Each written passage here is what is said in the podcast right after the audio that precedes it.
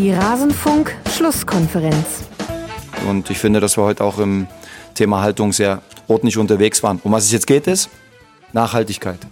Äh, wir haben heute das Spiel gewonnen. Das sollte uns was geben, äh, weil wir es ja auch auf eine besondere Art und Weise gewonnen haben, wenn du 0-2 zurücklegst. Und jetzt bin ich als Trainer natürlich auch gespannt, ähm, wie nehmen wir das mit in die nächsten Wochen, weil da warten schwere äh, Aufgaben gegen Mannschaften direkt hinter uns. Alles zum letzten Bundesligaspieltag. Nachhaltigkeit nicht nur in unserer Welt generell ein wichtiges Thema, sondern auch bei Borussia Dortmund beim BVB laut Trainer Marco Rose. Was meint er damit? Er meint die Haltung, die man hatte nach dem 0 zu 2 gegen Eintracht Frankfurt, das man noch drehen konnte, zu einem 3 zu 2. Und unter anderem darüber wollen wir heute sprechen in dieser Rasenfunk-Schlusskonferenz Nummer 344 zum 18. Spieltag der Männer-Bundesliga. Und damit hallo und herzlich willkommen. Mein Name ist Max Jakob Ost, auch in der Rückrunde dieser Saison. Und so wie auch in der Hinrunde habe ich auch heute zwei Gäste. Zum einen begrüße ich Matthias Dersch vom Kicker, der Ed Matthias Dersch auf Twitter, BVB-Experte unter anderem. Er wird unseren Schwerpunkt heute auch bekleiden. Hallo Matthias, schön, dass du da bist. Ja, schönen guten Abend. Vielen Dank für die Einladung. Ich freue mich, dich mal wieder hier begrüßen zu dürfen. Und dann haben wir noch eine sehr bekannte Stimme hier. Eva Lotta Bohle ist da vom Second Bundesliga Podcast. Sie ist die Ed Eva-Bohle und ihr habt sie ja auch schon als Moderatorin hier in der Schlusskonferenz gehört. Jetzt wieder als Gast. Hallo Eva. Hallo, auch von mir. Äh, danke für die Einladung. Und ähm, ich schaffe es immer sehr gut, nicht als Schwerpunkt über Arminia sprechen zu müssen. Das beruhigt mich sehr in dieser Saison. Hast du tatsächlich? Ja, gut, klar, den letzten nee. Schwerpunkt haben wir ohne dich gemacht. Ja, gut. Und was ist besser, Moderatorin oder Gast? Oh, da. Frage ich in drei Stunden nochmal. ja, wir kamen der Gedanke. Ich glaube, an sich macht es nicht so einen Unterschied, dass danach das ist anstrengender als das Moderatorin. in der Folge. Ja, ja, ja, okay, das, das stimmt allerdings, aber da spielt sich auch eine Routine ein, die müssen wir bei dir einfach nur noch schaffen. Aber gut. Alles klar. Bevor wir loslegen, bedanke ich mich noch bei Lukas L. aus B., bei Ed B. Hohlmann, bei Thomas, bei Markon Benjen, bei Paul, Lena, Timo Tranquil und Flavius. Sie alle sind Rasenfunk-Supporterinnen und Supporter, unterstützen den Rasenfunk finanziell. Wir sind Werbe-, Paywall- und Sponsorenfrei, finanzieren uns ausschließlich über eure freiwilligen Zahlungen und zahlen davon auch unseren Gästen ein kleines zwar noch, aber wir zahlen ihnen schon ein Honorar. Ganz herzlichen Dank an alle, die uns schon unterstützen und die vielleicht das jetzt zum Anlass nehmen, das zu tun. Unter rasen.de slash supportersclub erfahrt ihr, wie ihr uns unterstützen könnt. Ich habe noch zwei Ankündigungen zu machen und die erste davon, die ist mir ganz, ganz wichtig. Deswegen jetzt bitte Lauscherchen auf und mitgemacht alle zwölf Minuten erhält in Deutschland ein Mensch die Diagnose Blutkrebs. Also allein während einer durchschnittlichen Schlusskonferenz, ja, ich habe es euch natürlich ausgerechnet, sind das etwa 13 Menschen, die diese Diagnose bekommen. Und viele von ihnen können ohne eine Stammzellspende nicht überleben. Und dafür brauchen sie uns alle. Wir müssen uns registrieren oder sollten uns registrieren als potenzielle Spenderinnen und Spender. Denn für die Spender ist das meist nur ein ganz kleiner Eingriff und für diejenigen, die die Spende empfangen. Aber kann das ein Lebensgeschenk sein. Zusammen mit der DKMS haben wir jetzt eine Aktion gestartet, an der sich auch noch andere Podcasts beteiligen. Grüße gehen raus an Bundesliga von den Rocket Beans, an 93, an Fußball MML, an den Schnittstellen Podcast. freue mich sehr, dass die alle noch mit dabei sind. Und wir alle rufen unsere Hörerinnen und Hörer dazu auf, sich bei der DKMS als potenzieller Spender und Spenderin zu registrieren. Was müsst ihr dafür machen? Es ist überhaupt nicht schwierig. Ihr geht auf dkms.de slash Rasenfunk, klickt auf Jetzt registrieren gebt eure Adresse an, dann bekommt ihr ein Wangenabstrich-Set. Wangenabstrich in Zeiten von Corona ist es noch einfacher geworden, weil das ist quasi der schlechte durchgeführte Corona-Schnelltest. Also das kriegen wir alle easy hin. Und dann schickt ihr den kostenlos zurück und schon seid ihr in der Datenbank und werdet kontaktiert, solltet ihr ein Match sein zu jemandem, der auf eine Spende wartet. Bisher haben 88 Leute über unseren Link mitgemacht. Ich habe das ehrgeizige Ziel, ich möchte, dass wir 500 Registrierungen hinbekommen über diese Rasenfunkseite. Mir ist ehrlich gesagt egal, wie ihr euch registriert. Ähm, ihr könnt auch das nicht über diesen Link machen. Hauptsache, ihr registriert euch. Und falls sich das zu viel für euch anhört oder ihr schon Spenderin oder Spender seid, dann müsst ihr doch einfach nur einen aus eurer Umgebung überzeugen, sich zu registrieren. Dann habt ihr trotzdem für eine Eins gesorgt. Und die 500, die müssen wir hinkriegen. Das hier hören 30.000 plus x Leute. Das muss möglich sein. und ich will das haben. Ich will, das ist eine gute Sache. Die DKMS ist eine tolle Organisation und es tut halt auch wirklich überhaupt nicht weh. Es ist so wenig Aufwand, dass es verrückt ist, wenn man es nicht gemacht hat. Und ich sage das aus einer Position heraus. Ich habe mich auch erst vor einer Weile registrieren lassen und dann vergessen, meine Adressdaten zu aktualisieren. Das ist übrigens auch guter Hinweis. Wenn ihr euch schon registriert habt, guckt nochmal, ob eure Adressdaten noch aktuell sind. Also dkms.de slash Rasenfunk. Bitte, bitte mitmachen. Natürlich verlinke ich es in den Show Notes. Und wenn ihr schon registriert seid, dann erzählt es weiter. Wenn jeder von uns einen Menschen zur Registrierung bringt, Mensch, der Theorie nach hätten wir 30.000. Überlegt das mal. Oder sogar mehr. Keine Ahnung. Schon lange nicht mehr in die Downloads geguckt. Vielleicht mache ich es genau bei dieser Folge und dann werde ich euch verantwortlich machen. So. Das soll es aber gewesen sein dkms.de slash Rasenfunk. Und dann gibt's noch eine persönliche Ankündigung und zwar, wer sich für die Hintergründe zu Elf Leben interessiert, ich war im Hörfehler-Podcast zu Gast und habe genau dort einige Fragen, viele Fragen dazu beantwortet, werde ich auch verlinken in den Show Notes. Das könnt ihr ja machen, nachdem ihr euch bei der DKMS registriert habt. So, das war ein langer, langer, langer Anfangsblock. Jetzt wollen wir dann aber tatsächlich mal auf den Spieltag schauen, der unter besonderen Umständen stattgefunden hat, aber immerhin haben alle Spiele stattgefunden.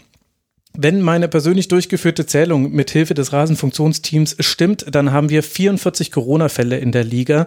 Allen beteiligten Spielern, allen betroffenen Spielern schnelle und gute Besserung, hoffentlich nur milde Verläufe. Aber natürlich hat sich das auch auf diesen Spieltag ausgewirkt in unterschiedlicher Varianz. Darüber werden wir sprechen. Wir gehen heute die Tabelle von hinten nach vorne durch. Was bedeutet, wir starten mit einem wirklichen Spektakelspiel und es fand in Fürth statt zwischen der Spielvereinigung und dem VfB Stuttgart, die sich mit 0 zu 0 trennen.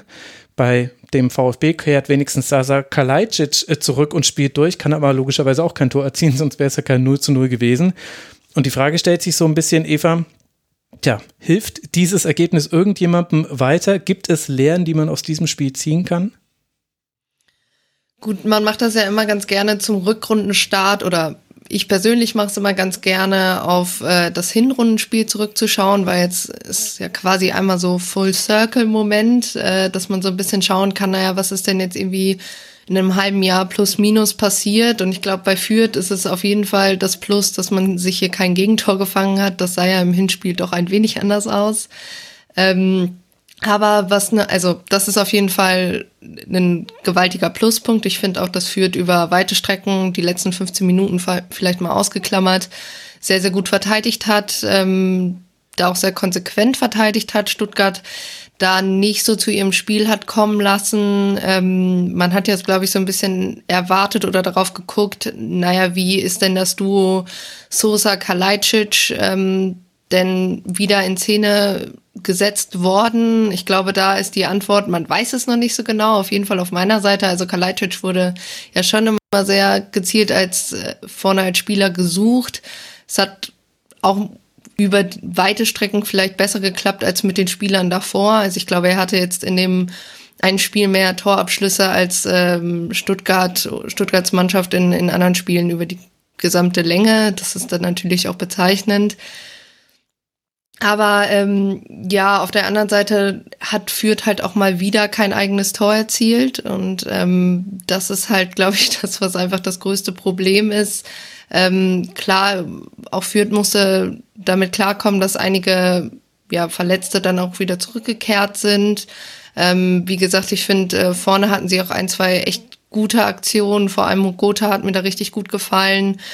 Aber ähm, ja, wie du schon gesagt hast, keine, keine Seite hat ja geschafft, das Tor zu erzielen, sonst wäre es nicht 0-0 ausgegangen. Ähm, ich finde, Fürth hätte die Unsicherheiten, die beim Stuttgart-Spiel vor allem am Anfang war. Also ich glaube, ich habe in den ersten vier Minuten drei Bälle gezählt, die ins Ausgegangen sind, entweder wegen einer Unsauberkeit an mhm. den anspielenden, beim anspielenden Spieler oder ähm, weil der, weil der Pass einfach vom Passgeber zu ungenau waren. Und da gibt's glaube ich, schon Mannschaften in der Bundesliga, die das besser ausnutzen. Das hat, da hat Fürth die Qualität einfach nicht. Das ist auch keine Beleidigung. Ich glaube, das ist sowohl Fürth als auch äh, allen anderen Mannschaften in der Bundesliga klar.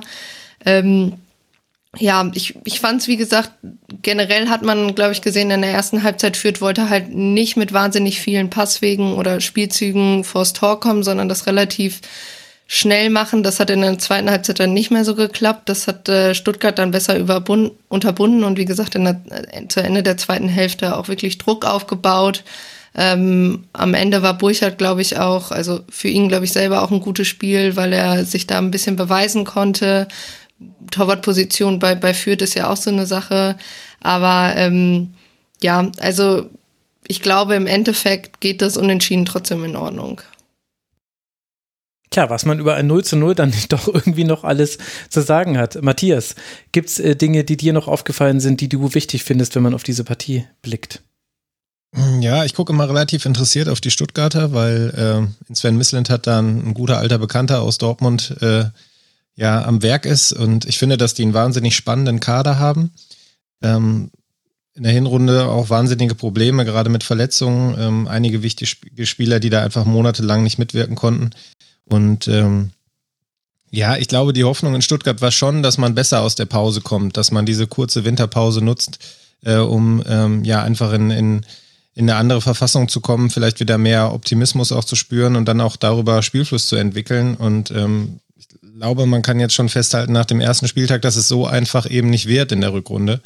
Ähm, bei aller Qualität, die da ist, ist das eben kein Selbstläufer und ähm, ich glaube, dass äh, Stuttgart aufpassen muss, äh, dass sie eben sich nicht zu sehr darauf ausruhen, in Anführungszeichen. Ich glaube, da ruht sich niemand wirklich aus, aber so, dass sie nicht so zu sehr dieses Gefühl entwickeln, dass sie eigentlich zu gut sind für den Abstieg und am Ende dann blöd aus der Wäsche gucken, weil es mhm. dann vielleicht äh, ein Spieltag vor Schluss doch so weit ist, dass sie, dass sie da unten wirklich dann in akuter Gefahr sind. Ähm, Sven Mislit hat, glaube ich, heute auch wieder gesagt, ähm, er macht sich keine Gedanken darüber, ob Matarazzo auch in der zweiten Liga Trainer sein könnte, weil sie nicht absteigen. Äh, das finde ich ist per se schon die richtige Haltung, aber man muss eben immer so im Hinterkopf behalten, was ist, wenn das eben doch so kommt, dass wir länger als geplant unten drin hängen.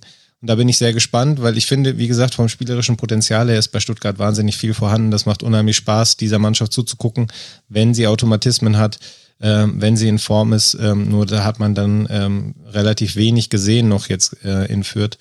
Ähm, und ja, von Fürth selber, ich finde, es ist sicherlich keine leichte Situation, in der die Fürther da stecken. Ähm, sie haben jetzt sechs Punkte ähm, nach 18 Spieltagen. Ähm, die Aussichten, da die Klasse zu erhalten, ist äh, minimal. Ich glaube, da macht sich auch niemand Illusionen äh, bei Fürth. Das heißt, man will sich wahrscheinlich bis zum Saisonende möglichst gut verkaufen, möchte ab und zu mal der Spielverderber sein.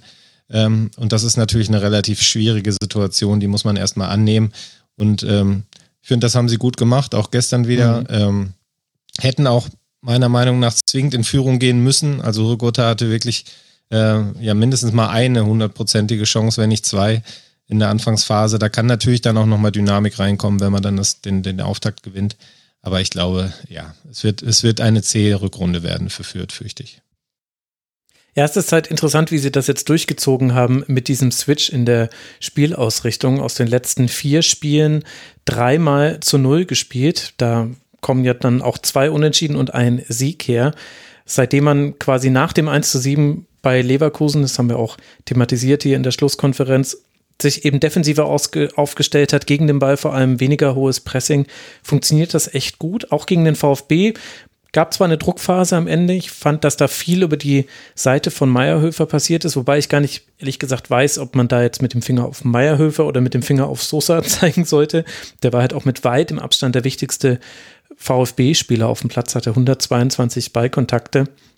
Also da gab es eine Druckphase, da hätte auch das 0 zu 1 aus vierter Sicht fallen können, aber ansonsten stand man echt stabil. Und wer mich da total überrascht ist, Christiansen der, den kennt ja Leitl noch aus Ingolstadt, spielt jetzt eine ganze Weile jetzt schon auf der 6 und der hat diesen Raum echt dicht gemacht. Und ich finde, Stuttgart ist da ein ganz guter Lackmustest, weil du hast, also in dem Spiel waren es Förster und Führig und später wurde da dann noch ein bisschen gewechselt, aber du hast bei Stuttgart traditionell Spieler, die übers Zentrum kommen, auf Mangala und Endo stoßen ja immer wieder gerne vor. Das heißt, da siehst du, ob ein Sechser das alleine hinbekommt und ob man das dann auch im Verbund lösen kann, wenn sich dann Tillman und Seguin in dem Fall dann auch zurückfallen lassen. Das hat Fürth wirklich gut gemacht. Und, und hat schon Stuttgart vor Probleme gestellt. Also ich würde dir da schon zustimmen, dass das eher für Stuttgart problematisch ist, hier nur einen Punkt mitgenommen zu haben. Man hat eine weitere Chance verpasst, irgendwie mal von unten wegzurücken. Das ist schon keine so einfache Situation in Stuttgart. Nächste Gegner sind Leipzig, Freiburg, Frankfurt und Leverkusen.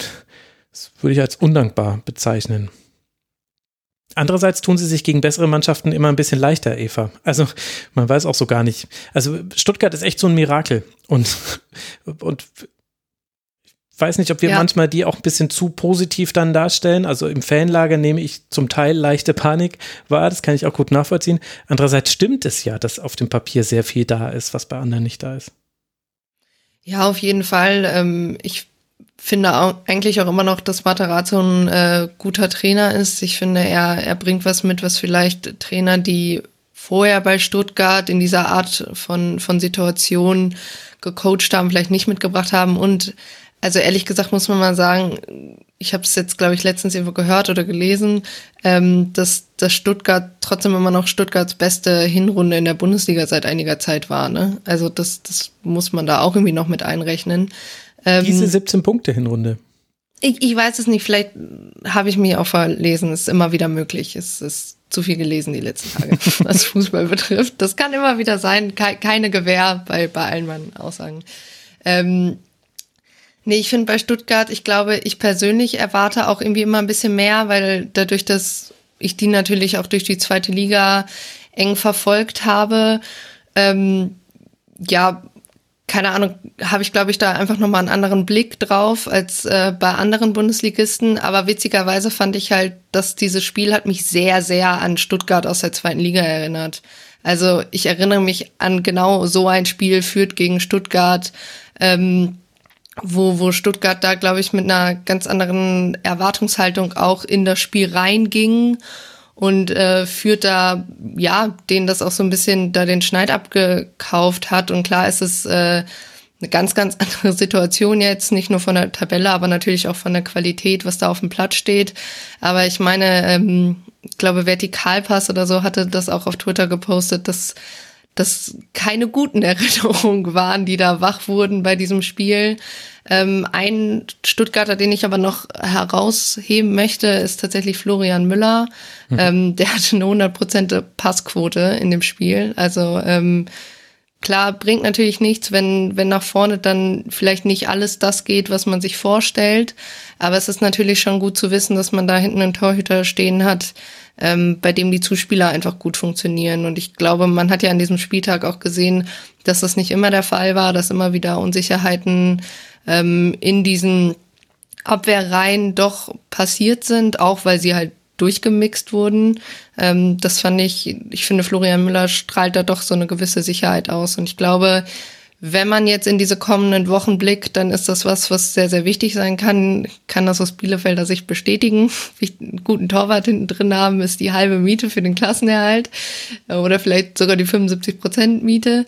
Ähm, von daher, das, das ist auf jeden Fall was, wo man drauf bauen kann. Ähm, aber ich glaube, was Stuttgart sich auch bewusst sein muss, man darf sich halt, ähm, also dieser Fakt ausruhen darauf, dass ähm, ja, irgendwann die Verletzten ja zurückkehren, ist, glaube ich, auch sehr gefährlich, weil gerade, also einmal dadurch, dass Corona das natürlich alles auch immer relativ schnell wieder zerstören kann, aber dann auch, weil die Spieler ja immer Zeit brauchen, wieder in dieses Mannschaftsgefüge zu finden und ähm, ohne da jetzt Stuttgart zu nahe treten zu wollen, gerade bei jungen Spielern klappt das, glaube ich, manchmal dann nicht so wie bei erfahreneren Spielern. Hat man bei Kalajdzic, glaube ich, auch gesehen am Samstag, dass der einfach noch nicht wieder der Alte ist, auch noch nicht wieder der Alte sein kann. Es gab diese Szene, wo er mit dem Rücken zum Tor den Ball annimmt, eigentlich wahnsinnig viel Zeit hat, äh, irgendwas zu machen und ähm, herauskommt dann ähm, ja so ein halbherziger Fallrückzieher, der direkt auf den Torwart geht. Ähm, das ist eine Situation, die löst, glaube ich, Kalajdzic in der vergangenen Saison mit dem Selbstverständnis, was er damals hatte, mit dem Rhythmus, den er damals hatte, äh, deutlich anders als jetzt. Das ist sicherlich ein Faktor und ähm, du hast das Restprogramm oder das nicht das Restprogramm, sondern das Programm der nächsten Wochen von Stuttgart gerade angesprochen. Ich sehe da ehrlich gesagt eher eine Chance für Stuttgart äh, bei aller Qualität, die da kommt. Aber äh, ihr habt es auch schon gesagt, sie sind per se eine Mannschaft, die besser damit klarkommt, wenn der Gegner ähm, auch Interesse daran hat, das Spiel zu machen. wenn es da im Umschalten gewisse Räume gibt, das ist natürlich gegen Fürth äh, mit der aktuellen Ausrichtung so nicht gegeben. Da waren sie ganz klar gezwungen, ähm, das Spiel zu machen. Ich glaube, sie hatten äh, phasenweise über 70 Prozent äh, den Ball. Mhm. Ähm, und da haben sie sicherlich Probleme. Das ist nicht das, wofür sie stehen, auch nicht das, wofür sie stehen wollen, glaube ich. Ähm, ja, und deshalb äh, ist es wahrscheinlich am Ende dann gar nicht so überraschend, dass es äh, ein eher zähes Spiel war, mit dem wir hier anfangen. Ähm, es war fast zu erwarten und ich sag mal so, die Schlussphase, da hatten sie schon ihre Chancen und wenn es dann am Ende 1-0 ausgeht für Stuttgart, dann äh, wäre das wahrscheinlich ein Resultat gewesen, was äh, aufgrund des Spielverlaufs dann auch in Ordnung gewesen wäre. Mhm. Aber da hatten einige Vierter was dagegen, unter anderem Viergeber und Griesbeck, die echt eine gute Innenverteidigung gebildet haben. Die wollte ich noch herausstreichen.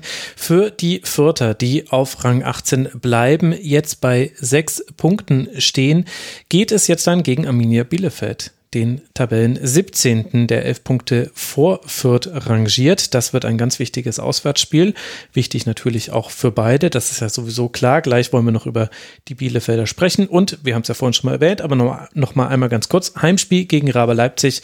Das ist die nächste Station für den VfB, der bei 18 Punkten jetzt auf Rang 15 klettert. Damit punktgleich mit dem FC Augsburg auf dem Relegationsplatz. Zwei Punkte hinter Wolfsburg, da werden wir auch noch drüber sprechen müssen. Also da unten, da bleibt es interessant, da bleibt so einiges zu besprechen. Bielefeld habe ich gerade schon genannt. Das ist dann auch die nächste Partie, über die wir sprechen wollen.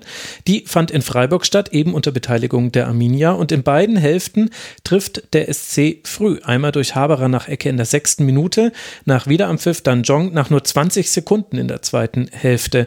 Aber Freiburg bringt das Spiel nicht über die Zeit, auch weil Fleckenersatz Uphoff zweimal nicht gut aussieht. Da haben wir unter anderem einen der eine der Auswirkungen auf diesen Spieltag durch Corona, denn Marc Flecken ist Corona-positiv und an Corona erkrankt.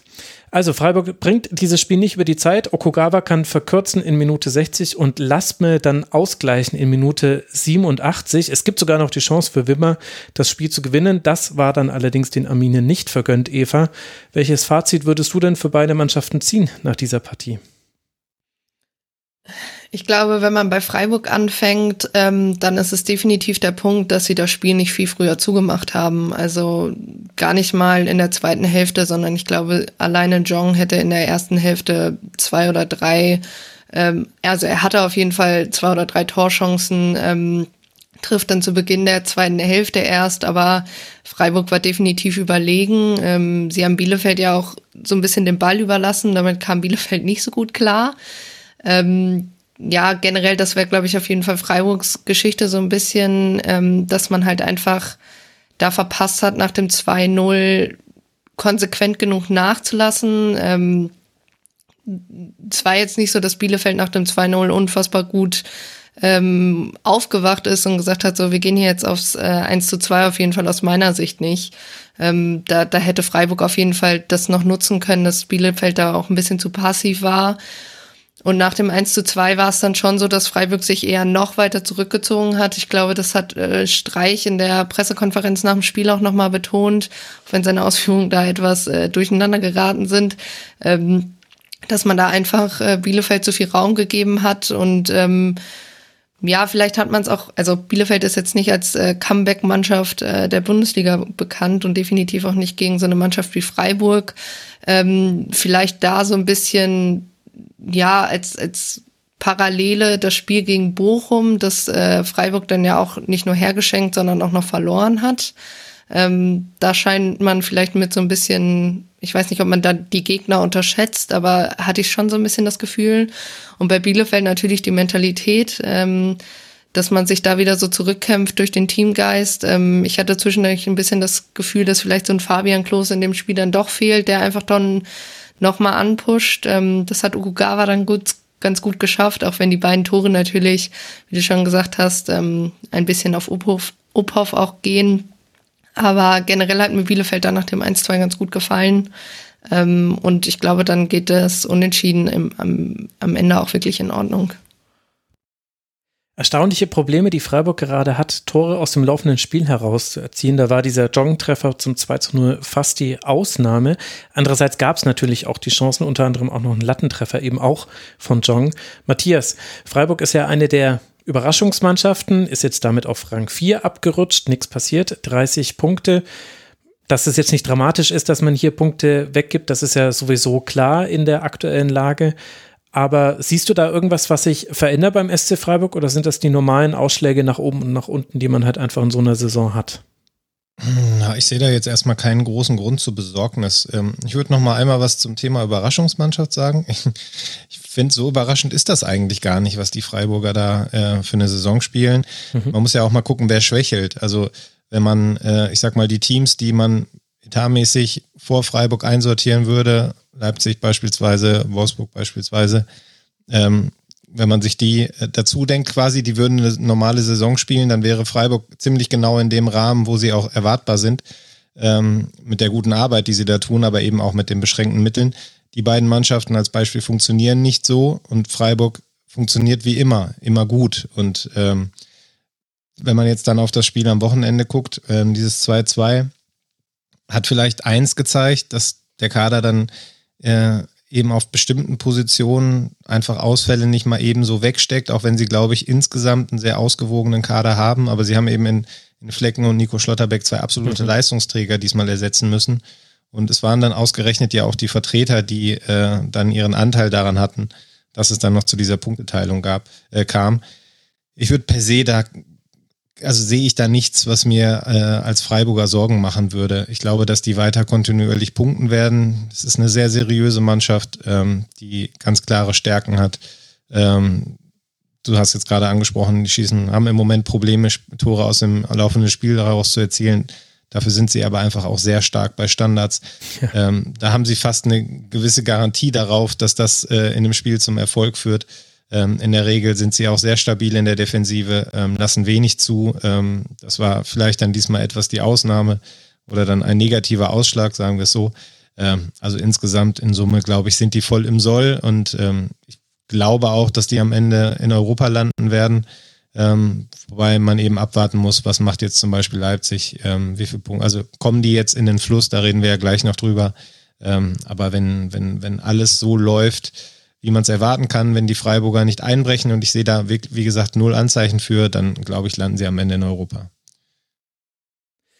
Interessant finde ich beim SC immer, wie man sich dann doch anpasst, auch auf einen Gegner wie Bielefeld. Also das Pressing war deutlich zurückhaltender als sonst. Ich würde sagen, das liegt an Ortega, weil man einfach weiß, na gut, Bielefeld hat da eine Überzahl und zur Not schlägt Bielefeld dann immer gerne den langen Ball und darauf bereitet man sich dann einfach vor. Das fand ich interessant in diesem Spiel zu sehen ich glaube auch, dass die Auswechslung von Yannick Haberer eine Rolle gespielt hat. Der hat mir mit äh, Höfler zusammen ausgezeichnet gefallen. Jetzt nicht nur, weil er das Tor gemacht hat in der sechsten Minute. Bis dahin war übers Zentrum ganz wenig zu sehen von Bielefeld. Es ging alles über die Flügel. Es gab allerdings ein paar Chancen über den Flügel. Also es war jetzt nicht, dass da nichts zu erkennen war. Und dann gab es da irgendwie, sind da Dinge ins Wanken geraten. Da hat dann auch Bielefeld mal den ein oder anderen diagonalen Lauf machen können. Okugawa hatte zwei, drei sehr gute Aktionen gegen Kübler, der dann deutliche Probleme gegen ihn hatte. Gut, und dann fällt dieses 1 zu 2 halt auch wirklich sehr ungünstig. Ein Distanzschuss von Okugawa, ich weiß nicht, wie viel Hoffnung er selbst hatte, als der Ball seinen Fuß verlassen hat. Aber das braucht man ja auch, Eva. Jetzt ohne einen Bielefeld-Schwerpunkt äh, draus machen zu wollen. Du warst ja schon stolz darauf, hier immer ohne Bielefeld-Schwerpunkt auftreten zu dürfen. Aber wie ist denn so deine grundsätzliche Einschätzung zur aktuellen Lage der Arminia? Von der Tabellenkonstellation her hat sich ja nicht so viel getan, aber jetzt eben kommt das Viertspiel als nächstes. Ja, also ich finde erstmal, dass ähm, ja, gerade so die Defensive, auch wenn man sich hier zwei Gegentore gefangen hat, äh, trotzdem eigentlich echt gut ist. Also ich finde, mit Andrade hat man da auf der Seite echt ähm, jemanden gefunden, der der Lawson da nicht nur Konkurrenz macht, sondern ihn ja eigentlich schon so gut wie verdrängt hat. Der Vorteil ist bei Andrade natürlich, ähm, bei so einer Sondersituation wie zum Ende, dass halt beide Innenverteidiger raus mussten, ähm, weil sie eben mit den Köpfen zusammenprallen, äh, wo ich ja tatsächlich erst noch Schiss hatte, dass die Pieper da auf dem Platz lassen. Es sah ja erst danach aus. Ähm, dass er dann eben ins, ins Zentrum rücken kann und Lawson dann halt trotzdem noch gebracht werden kann. Ich glaube, das ist bei Andrade schon, schon ein ja, krasser Vorteil tatsächlich. Ähm, bei, bei ja, generell beim Zentrum bin ich mir immer noch nicht so ganz sicher, was ich davon halten soll. Ich glaube, da weiß Kramer auch noch nicht so ganz, was sein, ähm, ja, vielleicht so was, was da seine perfekte Startelf ist. Äh, geht ja momentan noch nicht, weil äh, Manuel Pritel ja ähm, Corona-positiv war vom Leipzig-Spiel und eben einfach noch Defizite im Training hatte und deshalb gar nicht mit dabei war, im Gegensatz zu Ortega. Ähm, ich muss gestehen, dass mir was Hejades vor allem in der ersten Halbzeit im Gegensatz zu den restlichen Spielen nicht so gut gefallen hat. Also er geht beim 1-0, finde ich, ähm, hat er, ist er so ein bisschen mit Schuld, weil er eben auf Haberer zu wenig Druck ausübt. Mhm. Ähm, und ich glaube, verliert auch nachher nochmal äh, nachher nochmal den Ball, was Strong dann nicht ausnutzen kann. Aber der hat mir tatsächlich, ähm, ja, war vielleicht nicht so auffällig wie, wie in den Spielen davor von der Bissigkeit her. Ähm, und vorne gut, also ähm, ich sag mal so, noch ist Serra und Krüger noch nicht so das Traumduo da vorne drin. Ähm, Krüger hatte irgendwie nur 20 Ballkontakte, wurde dann ja auch mit als einer der ersten mit Serra zusammen ausgewechselt. Ähm, da muss ich, glaube ich, irgendwie noch ein bisschen was finden. Da bin ich mal gespannt, was für ein Weg da Kramer auch geht. Ich bin auch gespannt, was Gonzalo Castro in der Zukunft für eine Rolle spielt. Der hat jetzt, ähm, wie er auch im Interview nach dem Spiel meinte, das war auch so abgesprochen, dass er nicht direkt 90 Minuten bekommt, sondern erstmal halt quasi in eine funktionierende Mannschaft reinrücken soll äh, in diesem Spiel. Ähm, da wollte ich mir jetzt noch nicht erlauben, eine Meinung drüber zu bilden. Dafür war das einfach zu kurz.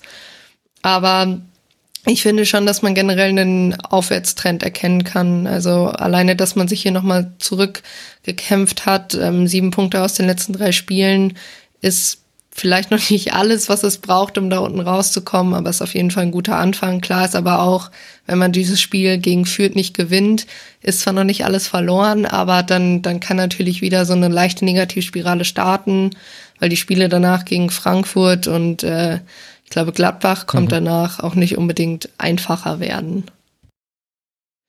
Ja, diese Kopfverletzung, du hast gerade angesprochen, Amos Pieper mit Schädelprellung inzwischen diagnostiziert. Zum Glück ist da nichts Schlimmeres passiert. Er hat nämlich vorher einen Schuss an den Hinterkopf bekommen. Das heißt, dieser Zusammenprall mit Nierson war der Second Impact. Zum Glück alles gut gegangen. Das äh, sieht man auch glücklicherweise nicht so häufig, dass es wirklich diesen schnellen Second Impact nach einem klaren, harten Kopftreffer, der eben dieser erste Schuss war, dann auch sieht auf dem Fußballfeld. Aber da sind wir alle nochmal gut davon gekommen und so ist es einfach im Fußball aktuell noch. Matthias, was ist so dein Gefühl, was die Arminia angeht? Die Problemfelder sind ja klar umrissen bei 16 Toren nach 18 Spielen, aber die Abwehr ist eine der besten der Liga. Auch in diesem Spiel hat man das wieder gesehen, trotz der zwei Gegentore, so paradox sich das anhört. Aber äh, andere Mannschaften hätten wahrscheinlich äh, gegen Freiburg schlechter ausgesehen, die ja dann doch einige gute Aktionen hatten. Ortega hatte ja auch wieder sensationell gehalten. Was ist so dann dein, deine Einschätzung zu Bielefeld? Ja, die Tendenz grundsätzlich der letzten Wochen ähm, war ja keine verkehrte. Die ging ja schon in die richtige Richtung. Ähm, bei Janni Serra, ich habe so ein bisschen meine, meine Zweifel, ähm, dass das wirklich, ob das wirklich dann der Torjäger ist, der möglicherweise da mal an die Nummer 1 Position rückt im Angriff. Mhm. Ich kenne ihn ein bisschen aus Dortmund noch. Ähm, früher Innenverteidiger, dann nach vorne gegangen, hatte in der Jugend eine wahnsinnige Quote, aber er ist halt leider sehr, sehr verletzungsanfällig, beziehungsweise er hat in seiner Karriere schon viele schwere Verletzungen gehabt, hat sich dann immer wieder rangekämpft, hat in der zweiten Liga ja auch ähm, sehr gut gespielt dann, ähm, hat sich, finde ich, diese Chance auch total verdient, äh, dann jetzt in Bielefeld mal Bundesliga zu spielen. Ich würde es ihm persönlich total wünschen, ähm, glaube aber, dass natürlich so diese, diese Rolle als potenzieller Klos-Nachfolger auch keine dankbare ist ähm, weil man eben nicht nur einen Stürmer ähm, möglicherweise dann äh, mittel- bis langfristig ersetzen soll, sondern ähm, eine Clublegende. Äh, ich glaube, das kann man, kann man sagen bei Fabian Klos. Ähm, das ist per se schon eine Aufgabe, die äh, einem eine gewisse Last auf die Schultern legt. Und natürlich wird da genau äh, hingeschaut bei ihm. Und ähm, da weiß ich nicht, ob das jetzt so in dieser Drucksituation dann äh, derjenige ist, der sie dann letztlich unten rausschießt. Ähm, Insgesamt, glaube ich, sind da schon positive Anzeichen, aber wie es gerade auch schon gesagt wurde, ähm, das Spiel jetzt gegen Fürth ist natürlich, das hat Knackpunktcharakter, ganz klar. Also das muss gewonnen werden. Ähm, ich glaube, dann, dann kann auch was gehen. ähm, dann noch weiter, dann kann man auch einen gewissen Rhythmus aufnehmen, einen gewissen Schwung entwickeln. Ähm, alles, ansonsten wird's wird's schwer auf Sicht. Mhm. Und der nächste Gegner für den SC Freiburg ist ja für dich als äh, BVB-Reporter auch besonders relevant. Geht eben nach Dortmund für die Freiburger. Ich glaube, das könnte auch eine interessante Partie werden. Ja, ist eigentlich immer interessant, wenn Dortmund auf Freiburg trifft. Ähm, zu Hause hat Dortmund meist äh, das bessere Ende für sich. In Freiburg sieht das häufig anders aus. Ähm, ist auf jeden Fall eine spannende Paarung, auf die ich mich freuen werde. Ähm, bietet für Dortmund natürlich auch eine große Chance. Äh, mhm. Da kommen wir sicher später zu. Aber absolut äh, kommen wir da noch dazu. Und nach dem Dortmund-Spiel geht es dann auswärts weiter für den SC Freiburg im DFB-Pokal. Und wo spielt man? In Hoffenheim. Und in Hoffenheim fand auch unser nächstes Spiel statt, über das wir sprechen wollen. Wir sind jetzt angekommen bei Tabellenplatz 16 beim FC Augsburg, der eben in Hoffenheim antreten musste. Die Hoffenheimer dagegen haben sich auf Rang 3 vorgeschoben mit einem 3 zu 1 Sieg gegen den FC Augsburg. Und beim FC Augsburg, da war so ein bisschen was los. Vielleicht habt ihr es mitbekommen, liebe Hörerinnen und Hörer. Rekordtransfer Ricardo Pipi macht's möglich. Der kam vom FC Dallas für eine Rekordsumme 14 Millionen Euro plus Boni. Möglich macht das eventuell auch der Investor, so ganz genau weiß man das nicht, aber es ist ein bisschen out of character für den FC Augsburg und hat für einigen Trubel gesorgt, aber so wirklich seinen Stempel konnte er diesem Spiel nach Einwechslung jetzt nicht aufdrücken, obwohl Augsburg in Führung gegangen ist durch Michael Gregoritsch in der fünften Minute, kann Ilas Bebu im Alleingang innerhalb von sechs Minuten diese Partie drehen. 38. Minute, 44. Minute hat er die beiden Treffer gemacht, jeweils nach flacher Flanke von der, den Flügeln, einmal von links, einmal von rechts. Und hinten raus macht dann David Raum in der 92. Minute das 3 zu 1 und damit diesen Sieg fix für die Hoffenheimer. Matthias, du darfst gerne mal starten. Was sind so die Erkenntnisse für dich, die du aus diesem Spiel mitgenommen hast oder ist alles beim Alten bei beiden? Ja, ich würde gerne noch mal einmal kurz auf Bielefeld blicken, weil wir jetzt gerade dann mhm. die schöne auf Überleitung zu Augsburg haben. Denn der Bielefelds Problem ist natürlich, dass so ein Konkurrent wie Augsburg im Abstiegskampf sich dann mal eben einen wie Pepi holen kann für eine zweistellige Millionensumme. Ähm, da schwanken die Zahlen ja durchaus. Ich glaube, bei 13 Millionen Sockelbetrag, darauf können sich die meisten einigen. Ähm, das kann Arminia in der Form sicherlich nicht tun. Äh, und ähm, ja, deshalb wird man wahrscheinlich in Bielefeld auch sich ein bisschen am Kopf gerieben haben, als man gelesen hat, dass Pepi eben nicht nach Wolfsburg oder nicht nach Bayern geht, sondern am Ende dann in Augsburg landet. Ähm, wie wahrscheinlich alle, die äh, das ein wenig aus der Ferne beobachtet haben, was da passiert ist. Ähm, ja, und zum Spiel selber, ich glaube, es trifft es ganz gut, dass es äh, fast gekommen ist, wie erwartet. Äh, Hoffenheim spielt eine äh, bislang sehr ordentliche Saison, ähm, haben deutlich besseren, äh, bessere Spielanlage als noch in der ersten Saison von Hoeneß, ähm, sind ja, längst nicht perfekt, glaube ich, in ihren Einzelteilen, ähm, funktionieren aber in Summe dann doch sehr gut. Äh, Bebu hat doppelt getroffen. Ich glaube, das ist, äh, der trifft ja nur äh, mehrfach. Äh, wenn er jetzt noch einfach trifft, dann auch mal, dann äh, kommt er vielleicht am Ende der Saison auf eine noch bessere Quote. Ich glaube, er hat jetzt 2, 3, 2 gemacht. Äh, beeindruckend genug. Ähm, ja, und ansonsten man denkt ja, wenn jetzt auch noch Kramaric trifft, äh, dann reicht's wahrscheinlich endgültig für die Champions League. Ich bin sehr gespannt. Ähm, Dortmund spielt auch bald gegen sie. Ähm, das ist eine Mannschaft, die man sicherlich auch auf jeden Fall auf dem Zettel haben muss. Und bei Augsburg, ähm, ja, ich, ich finde die sehr, sehr bieder. Ähm, das ist ja eine Mannschaft, die ich mir sehr ungern anschaue, muss ich gestehen. Verbinde auch wenig Gutes mit dem Verein und da komme ich jetzt mit einer persönlichen Anekdote, weil immer, wenn ich nach Augsburg reisen musste bislang, ist mir irgendwas passiert. Einmal lag ich krank im Hotel, einmal wurde mir auf der Fahrt mein Rucksack geklaut. Also es, Augsburg und ich, das war bislang noch nie eine gute Kombination. Wahrscheinlich sehe ich sie deshalb auch immer durch eine etwas kritischere Blick, äh, kritischere Elle. Aber ich glaube, dass sie grundsätzlich äh, ja auch eine, noch eine sehr lange Saison vor sich haben werden. Das könnte äh, mit Blick nach unten doch äh, für Augsburg sehr heikel werden, glaube ich. Aktuell Tabellenplatz 16 mit 18 Punkten, ein Punkt damit vor Rang 17 und punktgleich mit 15, also eng beieinander da unten. Ja, Eva, was hast du denn gedacht, als der Rekordtransfer kam? Ja, also es war dann ja auch ein bisschen länger schon in den sozialen Medien. Ähm, ich glaube, ja, aus Bielefeld-Perspektive, Matthias hat schon richtig gesagt, klar kratzt man sich da ein bisschen an den Kopf. Auf der anderen Seite ist es natürlich auch nichts Neues. Augsburg ist um einiges länger, auch einfach schon in der Bundesliga als Bielefeld. Ähm, und ich glaube, generell geben sie jetzt ja auch nicht so wahnsinnig viel Geld aus für Transfers sonst. Ähm, was ich zur ganzen Causa Pepi einmal loben wollte, war tatsächlich Weinziels Kommunikation. Also es war ja irgendwie klar, dass vor diesem Spiel sich eigentlich alles darum drehen wird. Und ich fand es eigentlich sehr gut, wie er am, am Mikrofon dann noch meinte, ähm, warum er ihn halt nicht von Anfang an bringt. Erstmal so Dinge wie, naja, er hat halt erst zwei, drei Trainings mitgemacht, er kennt überhaupt noch nicht alle Namen.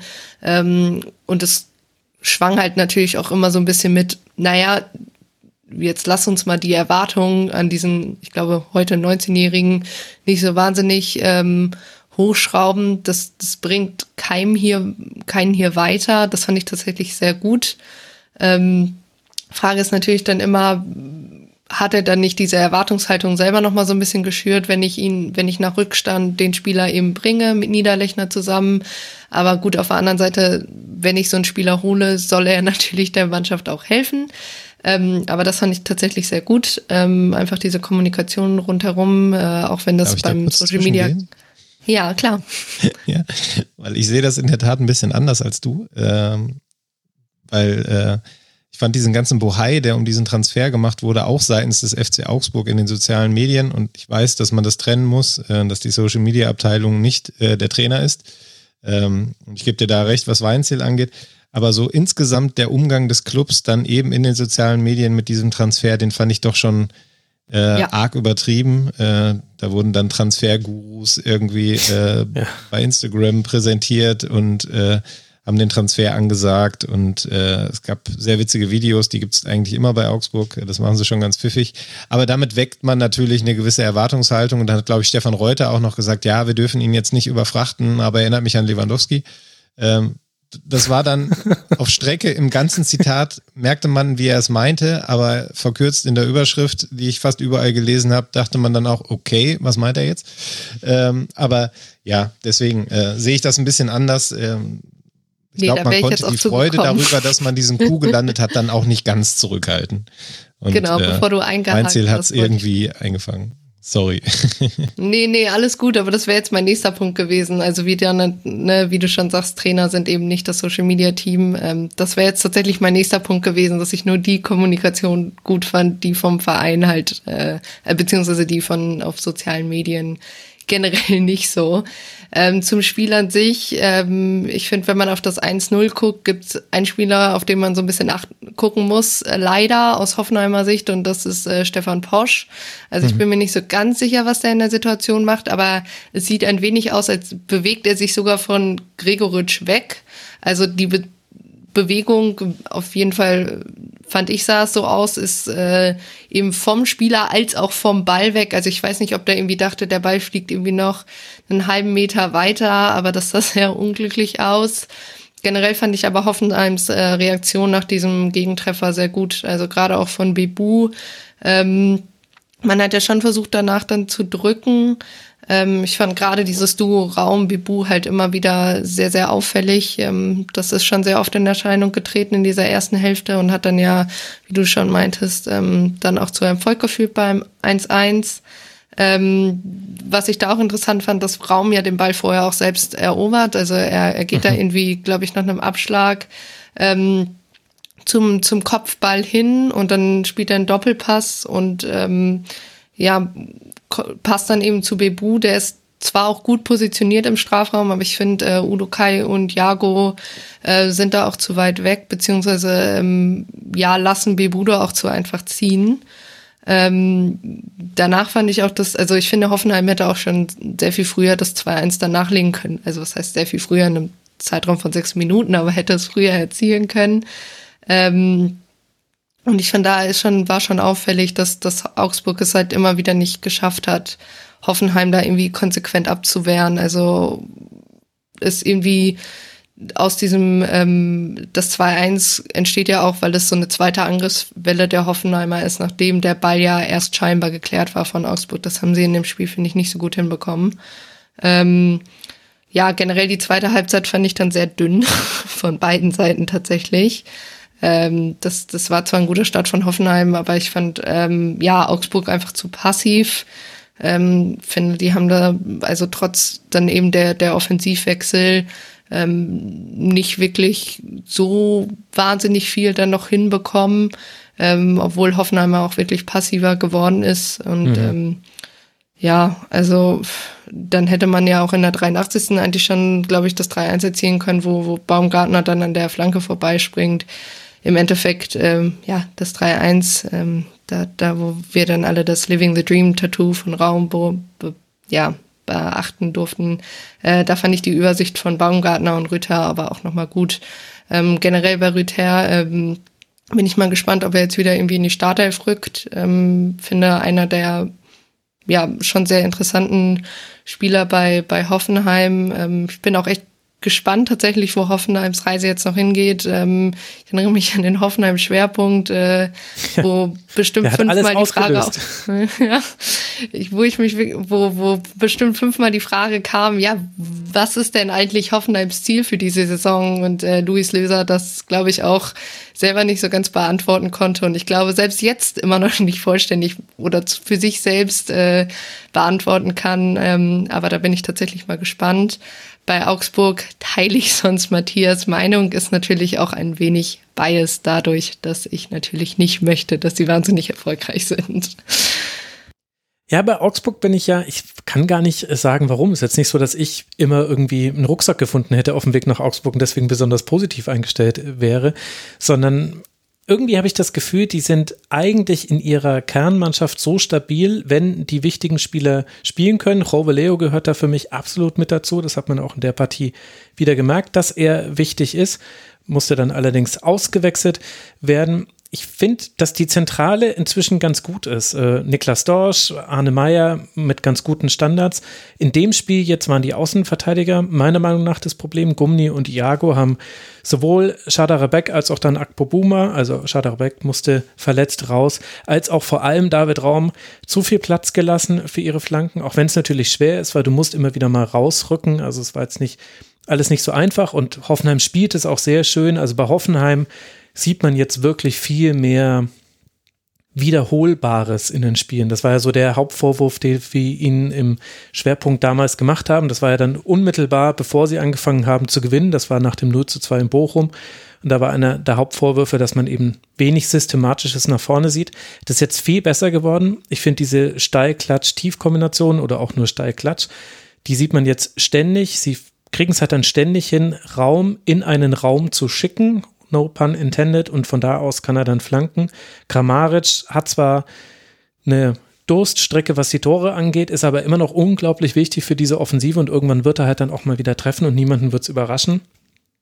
Also Hoffenheim ist auch wirklich ein guter Gegner gewesen und dafür finde ich, eigentlich ist Augsburg gerade eine stabilere Mannschaft als zum Beispiel der VfB Stuttgart oder als zum Beispiel der VfL Wolfsburg. Also irgendwie so ganz kann ich es nicht erklären, warum Augsburg da nicht bessere Ergebnisse hinbekommen hat. Ich hatte eigentlich erwartet, dass die ein bisschen jetzt nicht auf Rang 8 oder sowas thronen, aber dass die da unten besser rauskommen über diese Stabilität. Ich kann es nicht so ganz erklären. Muss man beobachten. Jetzt haben sie ja immerhin einen neuen Wunderstürmer. Für die Augsburger, die eben auf Rang 16 rutschen mit dieser Niederlage, geht es jetzt weiter zu Hause gegen Eintracht Frankfurt, bevor man nach Leverkusen reicht reist die Hoffenheimer, spielen jetzt dann an der alten Fasterei beim ersten FC Union Berlin. Da können sie mal beweisen, ob das stimmt, was ich gerade gesagt habe, ob man da auch viel systematisch im Spiel nach vorne sieht, denn das wird Union ihnen sehr wahrscheinlich versuchen, gut wegzunehmen.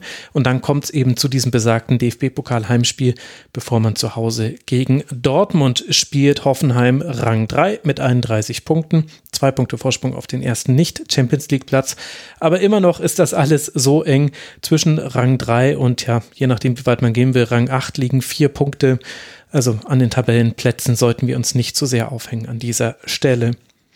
Einzige Ausnahme, wenn man in einer Schlusskonferenz die Tabelle von unten nach oben geht. Dann sind Tabellenplätze wichtig und dann kommen wir jetzt zu Tabellenplatz 14, denn über die Stuttgarter auf 15 haben wir schon gesprochen und auf 14 liegt Matthias der VfL Wolfsburg und für Wolfsburg geht das neue Kalenderjahr so los, wie das alte aufhörte mit einer Niederlage.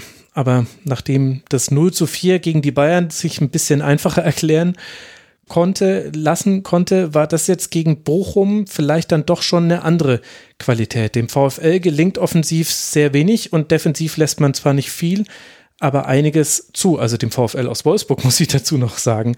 Und weil Milos Pantovic dann bei einer Flanke frei ist und einkopfen kann, gewinnt das eben dann der VfL aus Bochum und nicht der VfL aus Wolfsburg. Wie kritisch siehst du denn die Lage bei den Wolfsburgern? Ich glaube, die kann man nicht, nicht kritisch sehen, oder? Also da haben jetzt, glaube ich, acht Pflichtspielniederlagen in Serie gesammelt. Der äh, Trainerwechseleffekt, den man sich dann immer erhofft, äh, wenn man sich von dem alten Trainer trennt und einen neuen verpflichtet, äh, hat sich mal komplett erledigt, wenn es ihn je gab in Wolfsburg äh, mhm. bei diesem Wechsel von Van Bommel zu Kofeld. Ähm, ganz schwierig. Also wer das Interview jetzt heute der Kollegen von The Zone nach dem Spiel gesehen hat, äh, mit Wout Weghorst, äh, der muss sich, glaube ich, große Sorgen um den VfL Wolfsburg machen, zumindest wenn man Sympathien für ihn hegt. Ähm, da wurde er dann nach den Ursachen gefragt und es kam erstmal eine lange Pause und äh, am Ende der Antwort war man nicht schlauer als vorher. Und ähm, das scheint momentan wirklich so ein bisschen auch die, die Lage in Wolfsburg wiederzugeben. Also man hat nicht das Gefühl, dass sich in der Konstellation, die da aktuell da ist, irgendwas zum Guten wenden könnte in nächster Zeit. Äh, ich habe auch heute im Spiel ähm, soweit ich es verfolgen konnte, neben der normalen Produktion, der Heftproduktion heute, ähm, wenig Erbauliches gesehen. Ähm, Baku war noch der auffälligste Spieler, fand ich, mit einigen ordentlichen Abschlusssituationen. Mhm. Aber ähm, ich sag mal, ähm, wenn wir jetzt gerade bei Hoffenheim darüber gesprochen hat, dass man mittlerweile Auto Automatismen erkennt, wiederholbare Angriffe erkennt, das fehlt mir bei Wolfsburg komplett. Und dazu kommen dann eben ähm, Abwehraussetzer. Ich glaube, sie haben unter der Woche ein Testspiel gegen Paderborn mit äh, 4 zu 3 oder 5 zu 4 gewonnen, ähm, wo man eben, ja, einerseits dann endlich mal wieder Tore gemacht hat. Ich glaube, welche aus drei, drei Tore in diesem Test, aber hinten dann eben auch, weil man eine riskante Spieleröffnung haben möchte, auf der einen Seite, dann aber auf der anderen Seite auch einfach durch diese riskante Eröffnung wahnsinnig viele Tore gefressen hat. Ähm, das heißt, man ist da in so einem, man ist da wirklich in so einem Baustellenbetrieb, wo man irgendwie versucht, im laufenden äh, Geschäft noch irgendwas zu regeln. Und ich glaube einfach mit jeder Niederlage, die man, die man sammelt, sinkt ja das Vertrauen, sinkt das Selbstverständnis, sinkt das, äh, ja, einfach die, die, der Glaube an die eigene Stärke. Und äh, man fragt sich eigentlich nur, was ist mit Wolfsburg passiert im Vergleich zum Vorjahr? Ähm, also, wie konnte mhm. das, was aufgebaut wurde von Glasner, in so kurzer Zeit so demontiert werden? Und äh, wie soll das jetzt wieder zusammengesetzt werden? Ähm, ich bin bei Wolfsburg bei weitem nicht nah genug dran, um das in irgendeiner Form beurteilen zu können, welche Rolle Kofeld da spielt. Ähm, es lässt einen nur als Beobachter ratlos zurück, was da gerade passiert.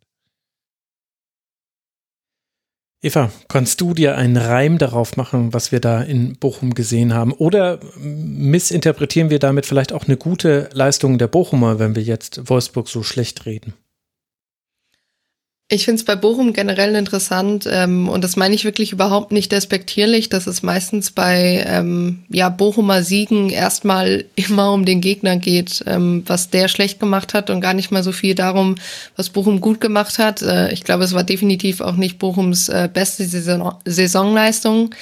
Sie haben es einfach nur sehr, sehr konsequent gespielt und ähm, ehrlich gesagt war das ein Spiel, wo ich tatsächlich auch an, ans Hinspiel zurückdenken musste da fand ich Bochum damals auch gar nicht so schlecht. Die waren einfach nur dadurch, dass, glaube ich, direkt in der vierten Minute da der Platzverweis war, mhm. ähm, einfach sofort, also viel zu früh dezimiert, um da, glaube ich, wirklich dann ähm, konsequent genug gegenhalten zu können. Und ich finde, ähm, ja, man hat so ein bisschen gesehen heute, was hätte passieren können. Ne? Hätte, wenn und aber, ist natürlich auch ein anderer Trainer jetzt auf Wolfsburger Seite. Aber ähm, ja, ich finde, Bochum hat das einfach äh, Klar, es gab jetzt nicht wahnsinnig viele Wolfsburger Angriffe, aber ich finde, Bochum hat es gut wegverteidigt. Sie haben mit Riemann natürlich auch einen guten Torwart. Ähm, wen ich aus der Abwehr auf jeden Fall hervorheben würde, ist ähm, Maxi Leitsch, also den fand ich äh, sehr, sehr stark in diesem Spiel, was ähm, ja auch erstmal sehr für ihn spricht, weil er über weite Strecken der Saison auch äh, überhaupt nicht gespielt hat. Also den fand ich sehr gut. Ich glaube, es war auch das erste Mal seit etwas längerer Zeit, ähm, dass dieses Duo Leitch ähm, Bella Kotschap so wieder zusammengespielt ja. hat. Das kannte man ja vor allem eigentlich eher aus der Zweitliga-Zeit. Und aus verschiedenen Gründen wurde das ja auch im Laufe der Saison aufgelöst. Ich finde, die haben es hinten gut gemacht. Gut, mit Suarez auf Außen hat man sowieso einen sehr guten Spieler.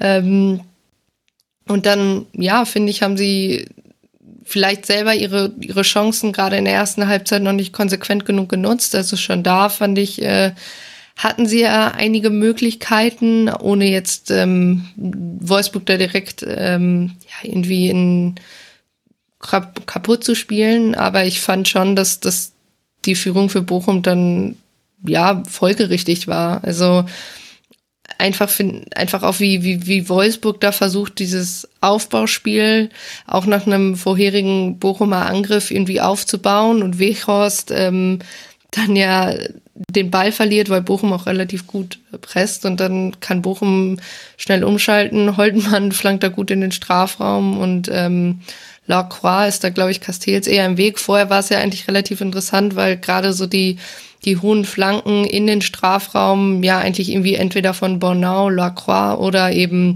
Brooks halt gut weggeköpft wurden und da, glaube ich, einfach die Zuordnung nicht gestimmt hat. Ähm, und ich fand einfach, dass dann überhaupt gar keine Wolfsburger Schlussoffensive erkennbar war. Also weiß nicht, ob ich dann auch einfach nicht mehr genau genug hingeguckt habe, aber für mich sah nee, das nicht nach nicht Aufbauen. Dir. Es lag nicht an dir. Gut, gut. Und ich finde, was ich interessant finde, ist, dass ich glaube, gar nicht mal das, also, ne, eigentlich auch interessant, dass Veros gefragt wurde, weil, also ich finde auch, er hatte einfach kein gutes Spiel. Wie gesagt, der Fehler vom 1-0. Aber generell wirkt er vorne ähm, auch nicht immer so, so wach, beziehungsweise gut positioniert. Ähm, wirkte immer sehr, sehr schnell frustriert, fand ich tatsächlich, wenn ein Spielzug nicht, nicht so geklappt hat. Ähm, und ich glaube, bei, bei Wolfsburg ist es tatsächlich so, dass da ein Matcher, also Lukas Matcher, ähm, eher so die, ja, die Favoritenrolle da vorne einnimmt. Äh, ich erinnere mich an das Spiel gegen Bielefeld, wo er reinkam, äh, zusammen mit Lücke Bacchio und da eindeutig äh, die Veränderung gemacht hat, aber die Fehler, äh, die Spieler äh, fehlen ja natürlich momentan komplett im Wolfsburger Kader. Auch so eine Corona-Auswirkung, glaube ich, ähm, auf jeden Fall bei, bei Lücke Bacchio.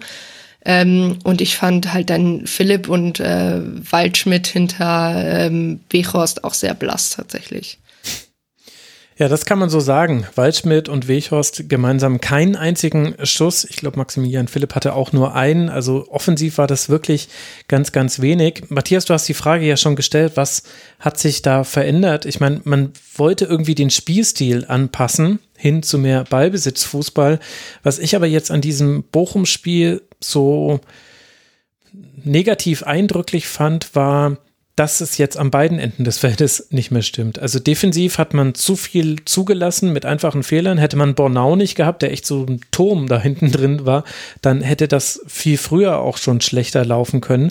Aber offensiv ist das ja krass, wie wenig man da inzwischen sieht. Also Baku war der gefährlichste Wolfsburger mit vier Torabschlüssen, aber sogar ein Maximilian Arnold, der ja bisher immer so eine, so eine Stütze war, also da funktioniert gar nichts mehr. Und das ist halt dann wirklich krass und natürlich erklärbar, aber dramatisch, wenn man sich anguckt, wo der VfL steht bei 20 Punkten nach 18 Spielen, zwei Punkte vor dem Relegationsplatz, 17 Tore nur nach 18 Spielen. Das ist schon heftig, oder? Ja, das, das meinte ich eben, was du jetzt ansprichst. Ähm, klar, der neue Trainer, wenn der kommt, will was verändern. Aber in der Regel ist es ja schon so, dass wenn man dann nach einer gewissen Zeit sieht, dass das nicht greift, man dann relativ problemlos, relativ schnell auch wieder einen Schritt zurück machen kann und sich quasi auf das berufen kann, was vorher funktioniert hat.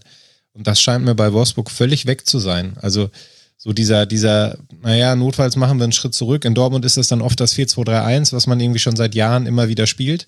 So, wenn nichts läuft, stellen wir auf 4-2-3-1 um, dann geht's schon wieder irgendwie das ist bei Wolfsburg halt überhaupt nicht vorhanden. Und ähm, wir haben jetzt über Waldschmidt und Philipp gesprochen, wir haben über Welchhaus gesprochen. Äh, Arnold, das sind ja keine schlechten Spieler. Im Gegenteil, die haben ja Qualitäten und die waren auch alle schon mal da. Ähm, vielleicht bei äh, Waldschmidt und Philipp nicht unbedingt in Wolfsburg, aber an anderer Stelle. Und ähm, dass da so wenig Ertrag rauskommt, ähm, finde ich halt wirklich dramatisch. Also, und das, was ich vorhin über Stuttgart gesagt habe mit dem Abstiegskampf und der Qualität, die man im Kader erwähnt, das gilt natürlich umso mehr auch für Wolfsburg, weil ähm, hm. die sind schon jetzt sehr, sehr tief gefallen ähm, von dem, wo sie herkommen. Champions League äh, letztes Jahr erreicht, ähm, sind jetzt wirklich unten mit drin und haben eine Serie, die wirklich ja erdrückend ist mit diesen acht Pflichtspielniederlagen in Serie plus dem Trainerwechsel. Diesen Joker hat man halt schon gezogen. Ähm, da muss jetzt, glaube ich, ganz schnell was passieren, womit ich nicht sagen will, dass jetzt der Kofeld, dass das quasi der nächste Trainerwechsel herkommen muss. Aber äh, an, an irgendeiner Stellschraube muss da jetzt gedreht werden. Man kann das, glaube ich, nicht so laufen lassen, weil dann wird es richtig dramatisch für Wolfsburg. In der nächsten Woche werden wir einen Schwerpunkt auf den VfL Wolfsburg legen. Ich bin mal gespannt, welche Antworten wir da bekommen. Spielen wird der VfL am nächsten Wochenende zu Hause gegen Hertha BSC. Die sind ein direkter Konkurrent. Hertha bei 21 Punkten nur ein Pünktchen vor dem VfL. Und für die Bochumer sieht die ganze Welt viel, viel, viel angenehmer aus. Wir haben jetzt ein bisschen über Bochum gesprochen. Wir hätten noch viel mehr über sie reden können. 23 Punkte jetzt nach 18 Spieltagen. Damit hat man fünf Punkte Vorsprung vor dem Relegation Qualifikationsplatz. Und jetzt kommt jetzt ein Doubleheader, denn der erste FSV Mainz 05 hat in dieser Saison bisher die Angewohnheit, dass er seine DFB-Pokalgegner immer vorher auch in der Liga bespielt. Erst mit Bielefeld, Eva erinnert sich noch, jetzt das Ganze mit Bochum. Bochum muss erst auswärts antreten in Mainz und darf dann zu Hause das DFB-Pokalspiel gegen denselben Gegner dann absolvieren und hat eben aktuell alle Trümpfe in der Hand, wie man so schön sagt. Eine sehr gute Saison bis dahin nach 18 Spieltagen für den VfL Bochum.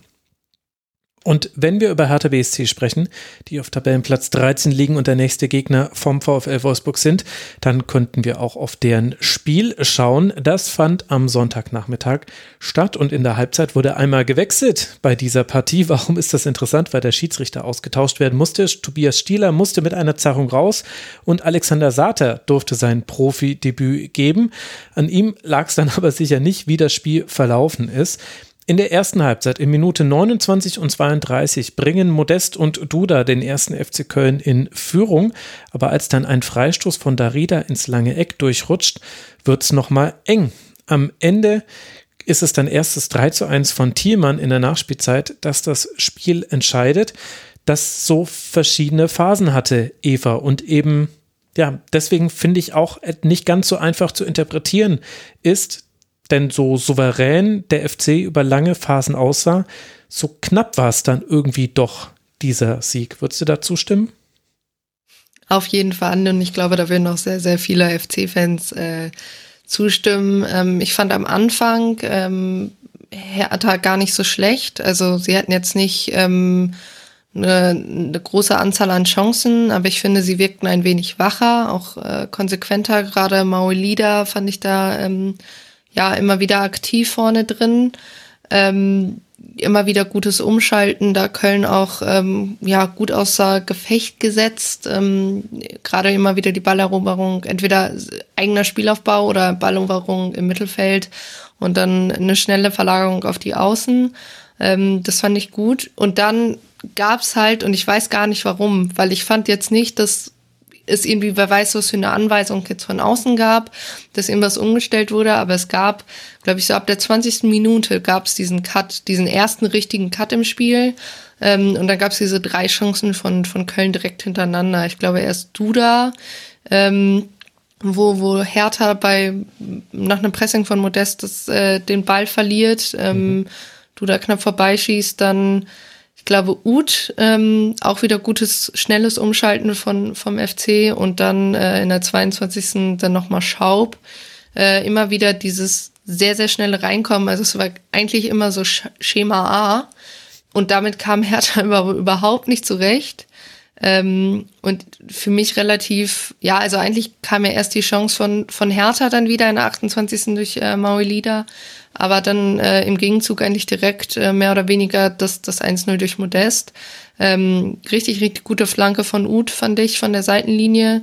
Ähm, dann Modest aber auch viel zu frei, ehrlich gesagt. Ich glaube, es war Torunariga, der ihn da viel zu einfach ziehen lässt.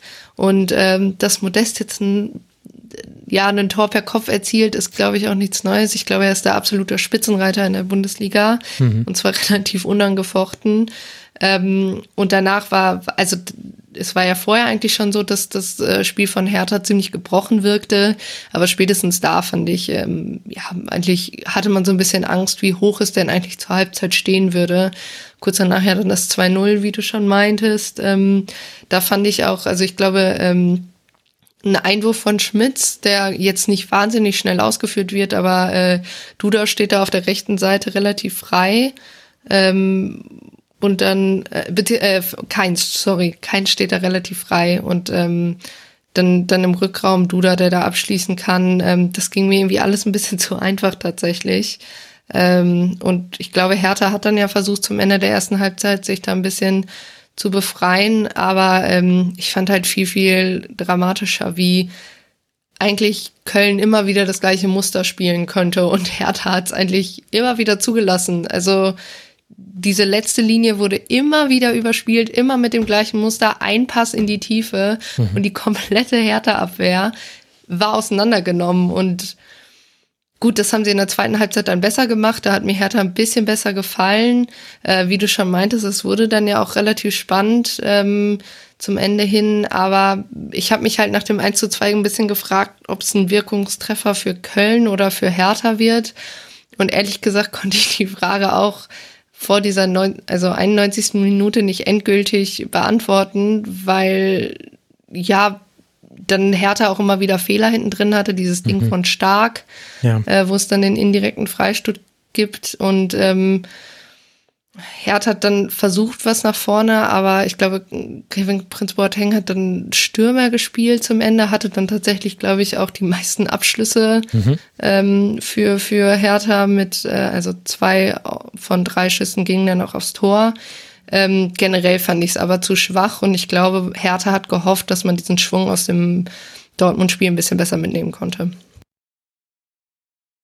Matthias, kannst du mir das erklären, warum der FC, der natürlich sehr viele Dinge sehr gut macht und auch dieser, diese langen Pässe, die Linie entlang, mit denen man dann zu Flanken kommt, die dann modest in schöner Regelmäßigkeit reinköpft, das ist alles sehr, sehr gut ausgeführt. Ich will das nicht kleinreden, aber kannst du mir erklären, warum es Gegner wie Hertha BSC nicht schaffen, das dem FC wegzunehmen? Die Frage wird sich wahrscheinlich äh, Korkut heute Abend auch stellen, weil ich bin mir ziemlich sicher, ohne dass ich dabei war, dass er genau darauf hingewiesen hat äh, und seine Mannschaft wahrscheinlich gesagt hat, sie sollen genau darauf achten, dass das nicht passiert. Äh, und doch ist es dazu gekommen. Ich hatte so ein bisschen Déjà-vu heute, ähm, weil bei Marco Rose und dem BVB war es vor dem Frankfurt-Spiel ganz ähnlich. Äh, alle Punkte, die er in der Pressekonferenz vorher an, also angemerkt hat, worauf man, worauf seine Mannschaft achten muss, sind dann im Spiel eingetroffen.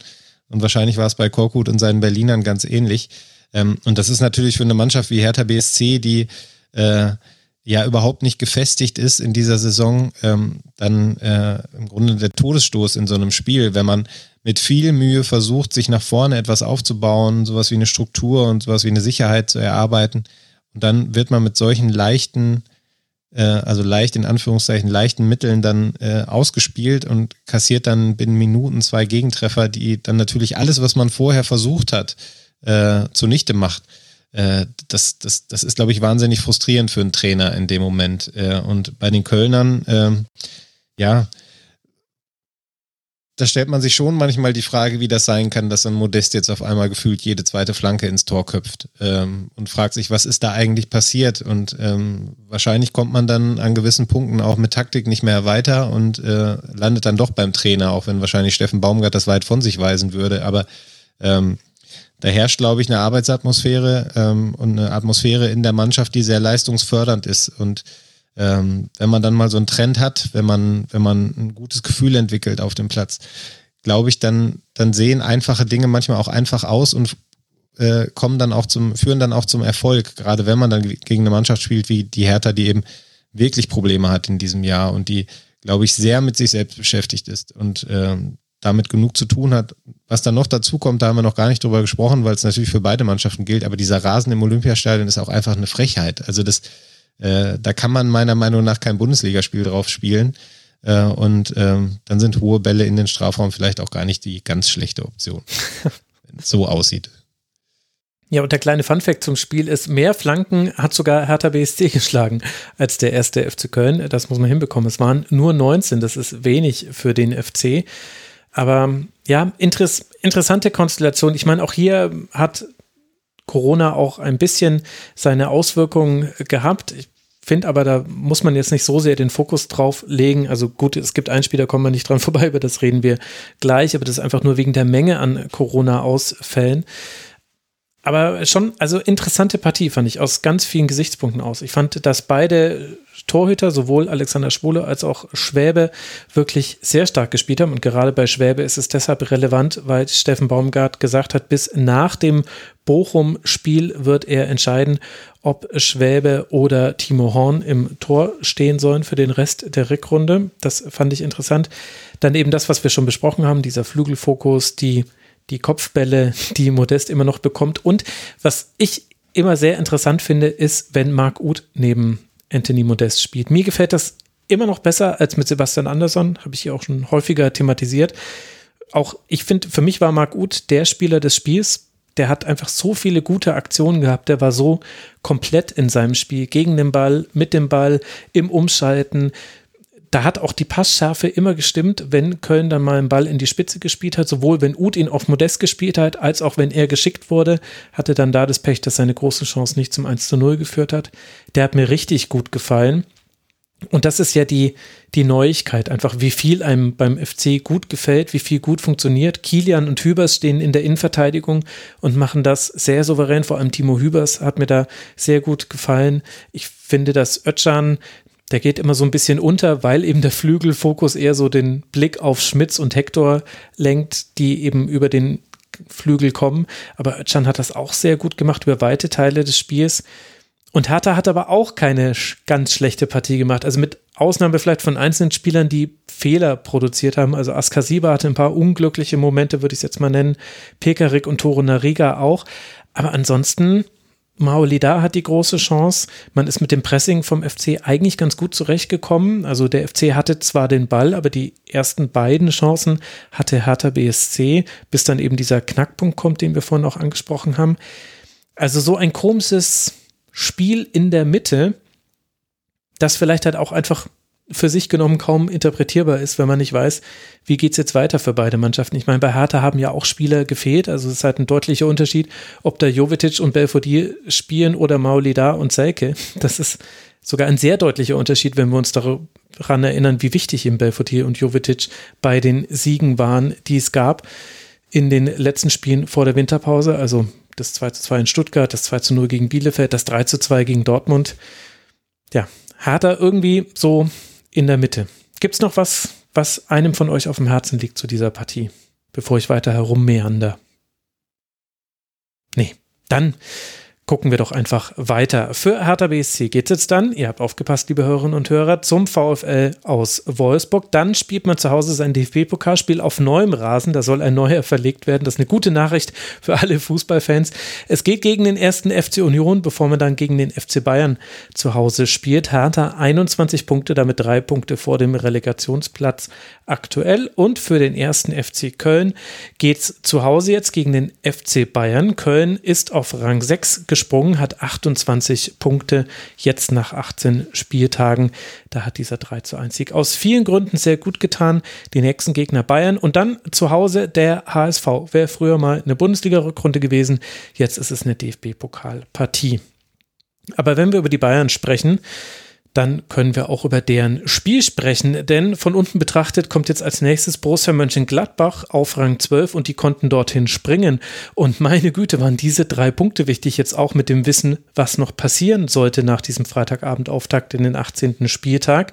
Gladbach hat nämlich gewonnen in äh, München, musste ohne Hoffmann, Skelly, Benzebaini und Zakaria nach München reisen. Bei den Münchnern fehlten noch ein paar Spieler mehr, was zu einer interessanten Aufstellung in einem interessanten Spiel geführt hat. Am Ende trifft Lewandowski einmal ins Tor und zweimal Aluminium. Gladbach kann durch Neuhaus und Leiner zweimal treffen und gewinnt damit eben und holt sich drei sehr, sehr wichtige Punkte, die auch sehr süß schmecken. Gladbach damit auch die erfolgreichste Mannschaft in diesem Jahrzehnt. Also so ganz aus dem Nichts kommt das nicht, Matthias, dass man da die Bayern besiegt hat. Es ist natürlich die leidige Diskussion, wie sehr hat das jetzt mit Corona und den ganzen Ausfällen zu tun. Was wäre denn so dein Fazit aus Gladbacher Sicht zu diesem 2 zu 1? Dass das, glaube ich, extrem wichtig war, dieses Spiel. Ähm, Bilanz gegen die Bayern hast du schon angesprochen. Ähm, wir erinnern uns auch in nicht allzu äh, äh, ferner Vergangenheit äh, gab es da mal so ein Pokalspiel, wo Gladbach 5 zu 0 mhm. gewonnen hat und berauschenden Fußball gespielt hat und wenige Wochen später haben sie dann 0 zu 6 gegen Freiburg verloren. Ähm, Gladbach brauchte jetzt, glaube ich, ein Erfolgserlebnis zu Beginn dieser Rückrunde, ähm, um, um ja einfach in, in, in, eine gewisse positive Stimmung reinzukommen. Man hatte einige Themen in der kurzen Winterpause. Ähm, Ginter wird gehen, Zakaria wird gehen, ähm, beide möglicherweise ablösefrei. Ähm, das sind Wechsel, glaube ich, die man wahrscheinlich lieber schon im vergangenen Sommer getätigt hätte, ähm, weil der Maxi Eberl hat es auch gesagt, ähm, eine Mannschaft braucht ab und zu mal neue Impulse und jede Mannschaft hat so ein, glaube ich, so ein gewisses Datum dann, äh, an dem es dann auch Zeit wird, etwas zu verändern. Ähm, das war dann aufgrund der Corona-Situation, glaube ich, nicht möglich. Äh, dann kam ein neuer Trainer zu einer Mannschaft, die ähm, ja einerseits so natürlich eingespielt war, andererseits aber, glaube ich, in sich dringend eine Veränderung gebraucht hat, die über den Trainer hinausgeht. Und ähm, ja, herausgekommen ist dann eben ein sehr, sehr kompliziertes Halbjahr das sicherlich nicht der Qualität äh, dieser Mannschaft entspricht. Ähm, und ja, umso wichtiger war es dann jetzt, glaube ich, dass man dieses Spiel gewinnen konnte. Ähm, allerdings muss man auch sagen, äh, ein Spiel gegen die Bayern zu gewinnen ist das eine, aber sie müssen dann eben jetzt auch schaffen, ähm, ja sowas wie einen Lauf zu starten und dann eben auch gegen Mannschaften zu gewinnen, die äh, dann tabellarisch mehr auf Augenhöhe mit ihnen sind, dann nicht nur diese Highlight-Spiele, sondern vor mhm. allem dann auch, sage ich mal, den, den Alltag irgendwie zu bestreiten. Und trotzdem hat man in dem Spiel schon gesehen, dass, dass es in die richtige Richtung geht. Äh, Leiner, ähm, sehr wichtig, dass der jetzt wieder da ist. Glaube ich, sein zweites Spiel jetzt über 90 Minuten nach vielen Monaten, die er aufgrund einer schweren Verletzung ausgefallen ist. Das war schon ein wichtiger Faktor in diesem Spiel. Mir hat die Position von Neuhaus gut gefallen.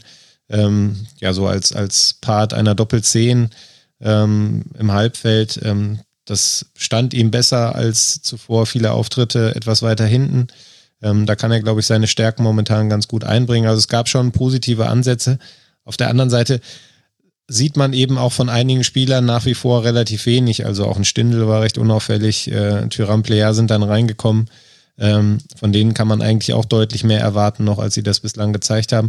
Also da liegt unheimlich viel Potenzial drin und für mich ist dann wirklich entscheidend, ähm, ob diese Mannschaft es dann eben schafft, sich nochmal für ein halbes Jahr aufzuraffen, bevor es dann eben erkennbar in verschiedene Richtungen gehen wird äh, für den einen oder anderen in der Mannschaft.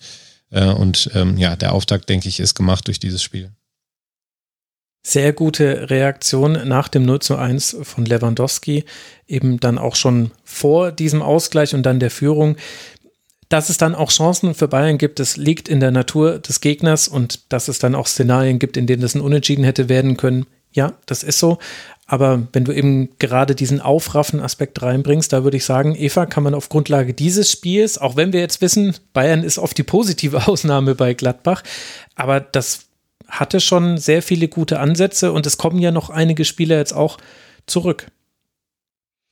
Ja, auf jeden Fall. Und ich hatte es eben äh, im Forum auch nachgelesen. Ähm, Matthias hatte schon ähm, Neuhaus angesprochen. Ich würde aber auch Ginter nochmal aufgreifen. Ähm, der hatte ja, glaube ich, auch nicht immer so die beste Phase in der letzten Zeit. Den fand ich in diesem Spiel sehr gut auch mit hinten drin.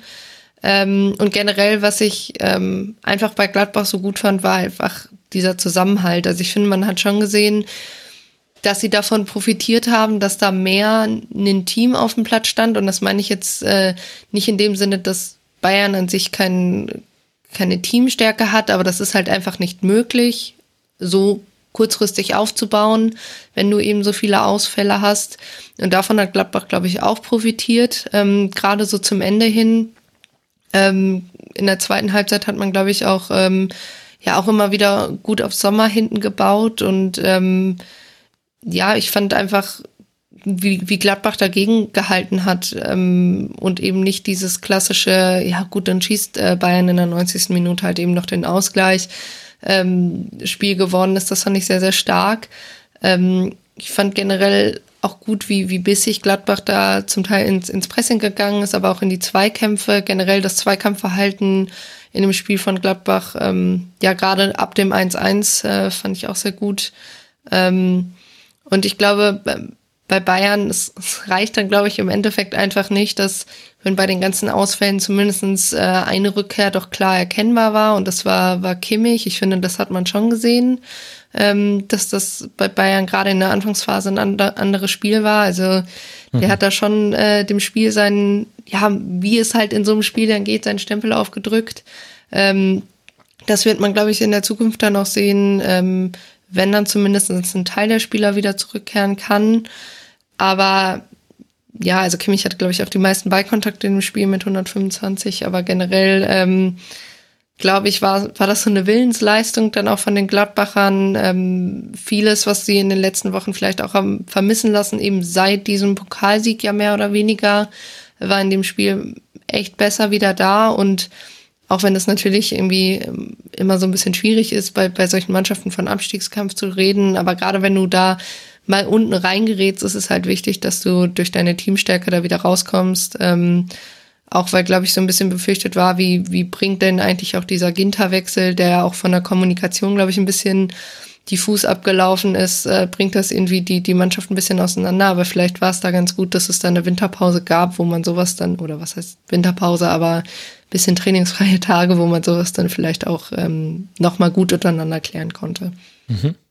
Zum Team würde ich gerne noch was anfügen. Ich glaube, dass es Gladbach in der Tat sehr, sehr gut tut, dass da eben äh, viele Spieler jetzt nach wie vor auf dem Platz stehen, die äh, was mit diesem Club verbinden. Ähm, exemplarisch würde ich jetzt gerne mal Chris Kramer hervorheben. Ja der äh, meiner Meinung nach auch eine sehr ordentliche Partie auf der Doppel-6 gemacht hat, ähm, dem man einfach auch glaubhaft abnimmt, dass ihm das was bedeutet, äh, was mit diesem Club passiert. Ähm, und da hat Gladbach eben noch ähm, drei, vier andere Spieler von dem Kader, unabhängig von denen, die jetzt möglicherweise dann im kommenden Sommer oder vielleicht schon im Winter gehen. Ähm, und das, glaube ich, ist ein, ist ein richtiges Fund dann jetzt auch für den Rest der Saison, weil das äh, haben, glaube ich, andere Teams, die ähnliche Probleme haben wie Gladbach, äh, nicht in dem Maße. Ja, sehr guter Punkt. Über Kramer wollte ich auch noch sprechen. Ich finde, der hat auf der einfach 6, zumindest zeitweise war es eine einfache 6, hat er wirklich ein tolles Spiel gemacht, hatte viele gute Momente mit dabei. Also das war schon eine sehr gute Leistung von Gladbach. Auf der anderen Seite, Matthias, wir haben eine Niederlage des FC Bayern, die ist erklärbar, so wie alle Niederlagen erklärbar sind. Wir hatten natürlich viele Ausfälle, also neun Spieler haben gefehlt, unter anderem Manuel Neuer, deswegen stand Sven, Sven Ulreich im Tor. Kimmich hat auf rechts gespielt und vielleicht so einer der Knackpunkte, ohne jetzt komplett mit dem Finger auf den Spieler zeigen zu wollen, weil er hat wenig Spielpraxis und es ist eine fremde Position.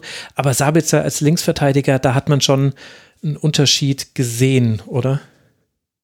Ja, das war dann vielleicht der eine Kompromiss zu viel in dieser Aufstellung, die ja nun auch sehr gepuzzelt war teilweise, äh, zwangsläufig bei den vielen Ausfällen. Ähm, Sabitzer ist eigentlich auch eine etwas tragische Figur im Bayern-Kosmos, finde ich. Ähm, all das, was ihn in Leipzig ausgezeichnet hat, was ihn da auch für die Bayern dann ja letztlich interessant gemacht hat äh, und was den Leipzigern auch über weite Strecken gefehlt hat in dieser Saison, ist gefühlt komplett verschütt gegangen in seinem neuen Verein. Mhm. Ähm, man sieht sehr wenig von ihm, nur äh, wenig Spielzeit, wenig Rhythmus.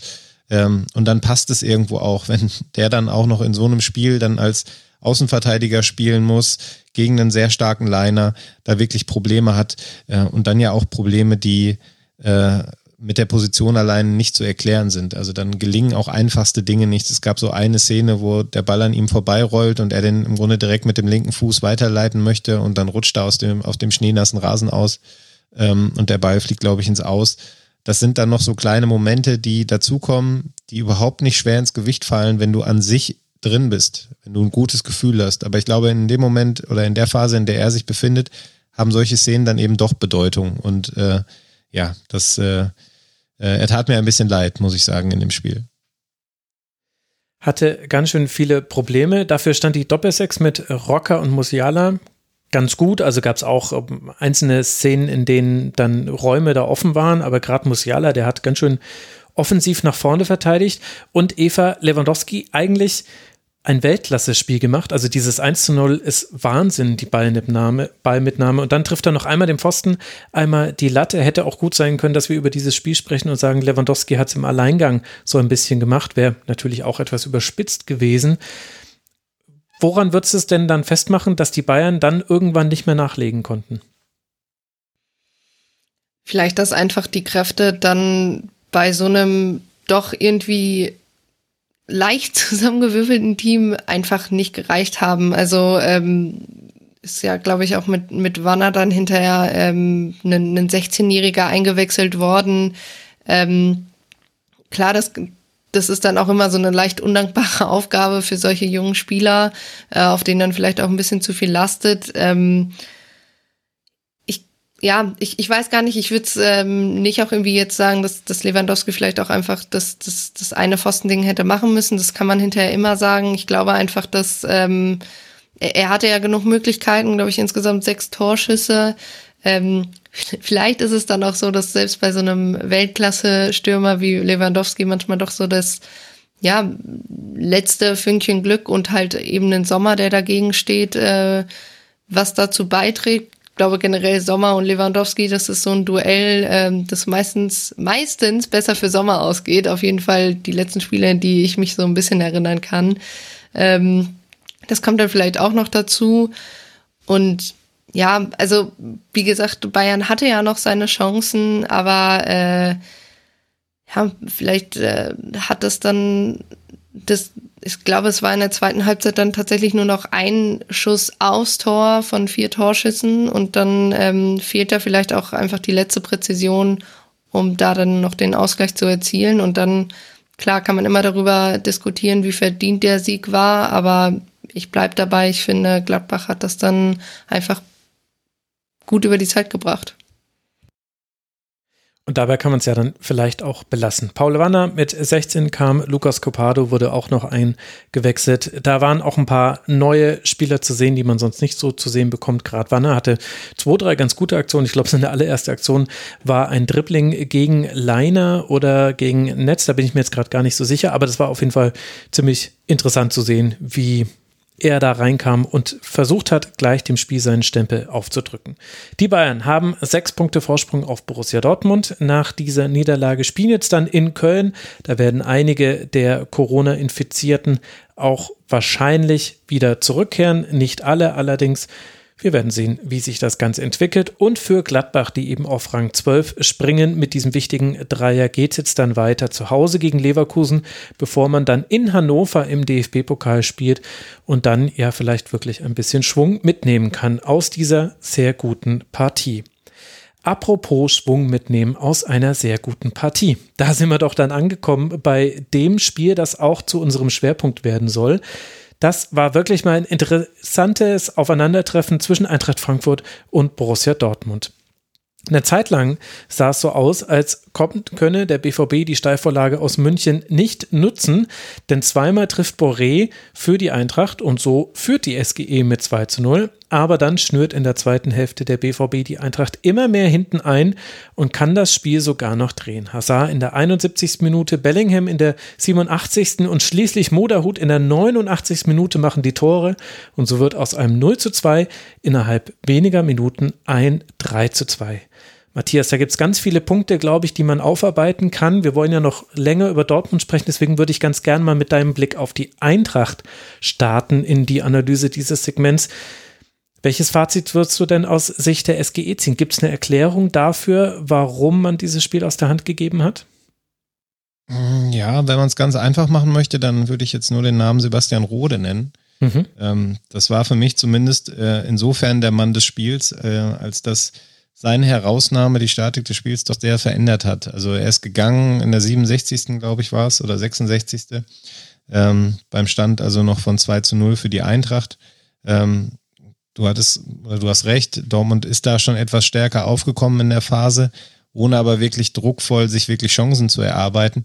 Und endgültig gekippt ist die Partie dann erst danach. Ähm, und ähm, da hat man in meinen Augen schon gesehen, dass der Eintracht so ein Stück Widerstandsfähigkeit im Mittelfeld ähm, abhanden gekommen ist. Es ging dann eben auch einher damit, ähm, dass Dortmund äh, das System ein bisschen angepasst hat, äh, Bellingham ein bisschen tiefer gestellt, Reus ins Zentrum, so eine Art 4-2-3-1 dann anstatt 4-3-3.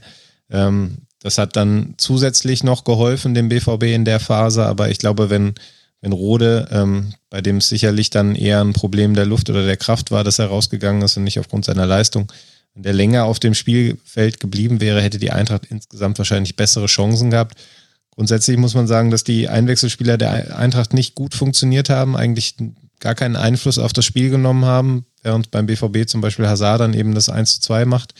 Ähm, und ja, deswegen, also ich würde, würde da erstmal auf Rode blicken, weil der für mich auch ein bisschen die Herausnahme war, dann so ein bisschen stellvertretend dafür, dass die Eintracht äh, passiver geworden ist, sich mehr hinten reingedrängt äh, hat, hinten reindrängen lassen äh, und so ein bisschen die, ähm, ja, das Spiel dann aus der Hand gegeben hat. Wobei man da natürlich auch immer sagen muss, das ist ja ein, ein Zusammenspiel beider Mannschaften. Mhm. Ähm, wie viel hat Frankfurt dann in dem Moment angeboten, wie viel hat Dortmund dann eben auch äh, ja, von der, den, den Frankfurtern abverlangt. Ähm, für mich war es ein Stück weit mehr, vielleicht sogar noch äh, eigenes Frankfurter Verschulden als äh, Dortmunder Drängen in der Phase. Das hat sich dann gegen Ende der Partie aber noch stärker zugunsten der Dortmunder verschoben weil Eva auch ein Element gefehlt hat, was der Eintracht in der ersten Hälfte sehr geholfen hat. Da ist man hoch angelaufen, hat hoch zugestellt und Dortmund hat Fehler gemacht. Also so einfach muss man es sagen. So entsteht der Freistoß vor dem 0 zu 1, wo auch der Freistoß noch hätte verteidigt werden können. Und so fällt dann ja auch relativ bald danach auch das 0 zu 2. Das war, finde ich, so das Hauptelement, das der Eintracht dann gefehlt hat. Die Entlastung durch Ballgewinne tief in der gegnerischen Hälfte. Ja, das auf jeden Fall. Also ähm, ich glaube, in der ersten Hälfte, also beim 1-0 war es, glaube ich, äh, Chan, der da rausrückt und ähm, Brandt dann irgendwie auch versucht zu bedienen und es funktioniert irgendwie alles nicht so gut. Also viele Ungenauigkeiten auch einfach bei Dortmund. Ähm, ich glaube, an sich, es, es waren zwei Sachen tatsächlich. Also sowohl, dass ähm, Frankfurt eben nicht mehr so früh angelaufen ist, vielleicht auch nicht so konsequent und dass Dortmund, wie ich fand, zwar nicht komplett fehlerfrei war in der, in der zweiten Hälfte, aber vielleicht nicht mehr diese ganz offensichtlichen einladenden Fehler gemacht hat. Also ich meine, das, das 2-0, ich glaube, ähm, da ist es ein, ein, Fehler von Meunier erst und dann natürlich, ähm, wie Boré Reus da ja den Ball abnimmt, Reus aber ehrlich gesagt auch vorher vielleicht den, den einen Haken zu viel im eigenen Strafraum da versucht zu machen. Ähm, ich, ich fand auch, dass die Dortmunder Zuordnung auch einfach in der ersten Halbzeit ähm, nicht so geklappt hat. Und ich fand tatsächlich, ja, vielleicht war es auch so ein bisschen Reus, der ich fand in der ersten Halbzeit eher unglücklich wirkte, also eher in, in Erscheinung getreten ist bei den beiden Gegentoren als wirklich eigener, ähm, ja, einfach als, als Roller, als, als Dortmund-Spieler an sich in dem, in dem Sinne. Ich finde, das war in der zweiten Halbzeit dann, dann auch anders. Ähm, wie gesagt, äh, ist, ich finde es generell, das ganze Spiel über war nicht immer nur auf eine Seite verlegbar, sondern immer, dass im Prinzip die, die Dynamiken sich zwischen beiden Mannschaften auch einfach verändert hat. Ähm, ich meine, die zweite Halbzeit beginnt ja eigentlich auch wieder mit einem mit einem Fehler von Schahn. Hm. Und man dachte eigentlich, wie ich fand, eigentlich tatsächlich, dass diese, diese zweite Hälfte eigentlich weitergeht, wie die erste geendet hat, ähm, wo Frankfurt ja eigentlich hätte irgendwie drei oder vier null hätte führen können. Und dann ging es ja ab so ab der Stundenmarke immer Schritt für Schritt ein bisschen weiter, verschob sich das Spiel immer weiter Richtung Dortmund. Also nicht in die Dortmunder Hälfte, sondern eben, dass man das Gefühl hatte, na, hier ist aber noch nicht alles vorbei. Und ähm, ja, eigentlich dachte ich auch erst, Frankfurt bietet ja eigentlich die Räume an, die Dortmund bespielen könnte, aber eigentlich nicht bespielt. Und eigentlich fällt dann das, das, äh, das Tor durch Hazard. Und ähm, ja, ich fand es irgendwie selbst danach immer noch nicht so dieses Klare, dass man das Gefühl hat, dass die Partie kippt jetzt gleich. Aber ich glaube, einfach weil man dann das Gefühl hatte, okay, Frankfurt macht einfach zu wenig, um, um da jetzt vielleicht noch einen 3-1 nachzulegen. Also wir hatten ja einfach einige Partien, wo das der Fall war. Wir haben über ähm, Hertha Köln gesprochen, aber eben auch über Freiburg Bielefeld zum Beispiel. Und da hatte man einfach nicht das Gefühl, irgendwie, dass, dass Frankfurt da jetzt das anbietet, um da eben noch den dritten Treffer nachzulegen. Was dann natürlich auch dazu kommt, obwohl man das, glaube ich, jetzt auch noch mal ein bisschen vorsichtiger betrachten musste. ähm, es kommt eben auch ein Sam Lammers, der dann vielleicht nicht den Einfluss hat, den sich, den er sich selber wünscht, den aber äh, auch Glasner sich wünscht. Was danach natürlich dann abgeht, ist äh, so rundherum nach dem Spiel ist natürlich äh, auch nicht gerade vorteilhaft oder einfach zum Teil. Also er wurde in sozialen widerlich. Netzwerken von genau. Fans sehr hart kritisiert, kritisiert für seine Leistung, ja. was natürlich. Genau. Ja, ist. das ist ja, genau. Und dann ähm, fand ich auch einfach, ähm, ja, Dortmunds Schlussphase einfach sehr beeindruckend. Ich finde, äh, Dahut äh, fand ich äh, fand ich gut, dass er ich fand, fand ihn äh, als er reinkam im Prinzip auch ähm, äh, ja beziehungsweise er kam ja nicht rein, aber quasi sein wie er aufgetreten ist, das das fand ich schon äh, in der Schlussphase dann sehr gut mhm. und ähm, ja, was dann auch natürlich wieder überschattet wurde, ist diese, diese ganze Streiterei zwischen Haaland und äh, Hinteregger. Da gab es ja auch einige Punkte dann im, im, im Forum zu, generell dann auch zur Persona Haaland. Äh, ich fand es ein bisschen schade, dass es dann ein bisschen darüber überschattet wurde, weil äh, das Spiel war dann, glaube ich, im Endeffekt auch das unfairste äh, dieses Spieltags. Also ich habe nämlich über den Spieltag hinweg das Gefühl, dass eigentlich relativ fair zugegangen ist. Also jetzt mein Spiel mit der roten Karte, das war ja kein unfaires Spiel in dem Sinne. Ähm, weil im Schnitt eigentlich irgendwie immer nur so zwei, zwei gelbe Karten pro Partie vergeben wurde. Und äh, hier mit fünf äh, fiel das dann ein bisschen aus dem Ruder, vor allem weil das Gefühl, die alle in der Schlussphase kamen. ja, weil ja, die Gemüter dann, dann wirklich alle fünf. Ja, komplett überhitzt waren. Ähm, ja, und äh, für Dortmund das natürlich auf jeden Fall äh, dann, dann drei sehr, sehr, sehr wichtige Punkte waren. Aber natürlich die große Frage, ähm, worüber Matthias uns bestimmt gleich auch ein wenig aufklären kann, die aber auch im Forum gestellt wurde, ähm, was das denn jetzt eigentlich bringt. Und das hat ja tatsächlich auch Rose in der Pressekonferenz angesprochen, das Thema Nachhaltigkeit kann man daraus jetzt endlich mal Lehren ziehen oder geht's halt weiter oder geht's unkonstant weiter wie zuvor? Mhm.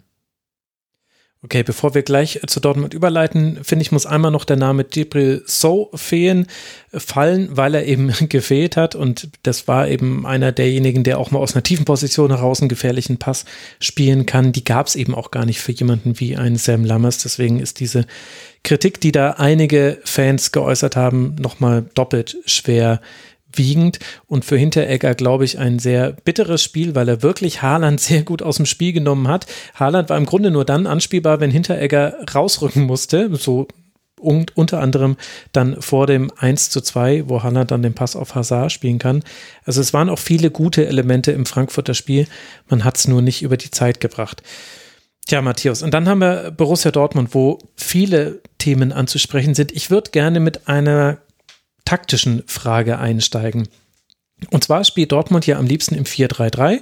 Das ist den Dortmundern auch relativ wichtig. Also René Maric zumindest hat das oft wieder mal ziemlich nachdrücklich genannt, dass es immer ein 4-3-3 wäre, in dem man spielen würde.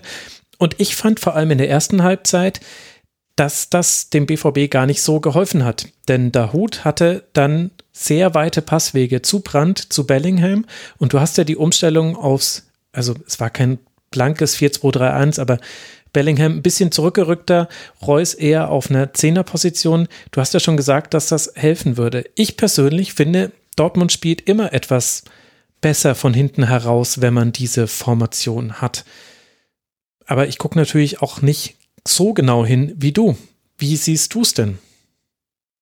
Ich gehe da komplett mit ähm, bei deiner Einschätzung der Lage. Ich finde auch, dass das 4-2-3-1 ähm, nach wie vor ähm, am besten passt zu dieser Mannschaft, mit einer Einschränkung, dass sie eben auf den Flügeln nicht die wahnsinnig große Auswahl haben.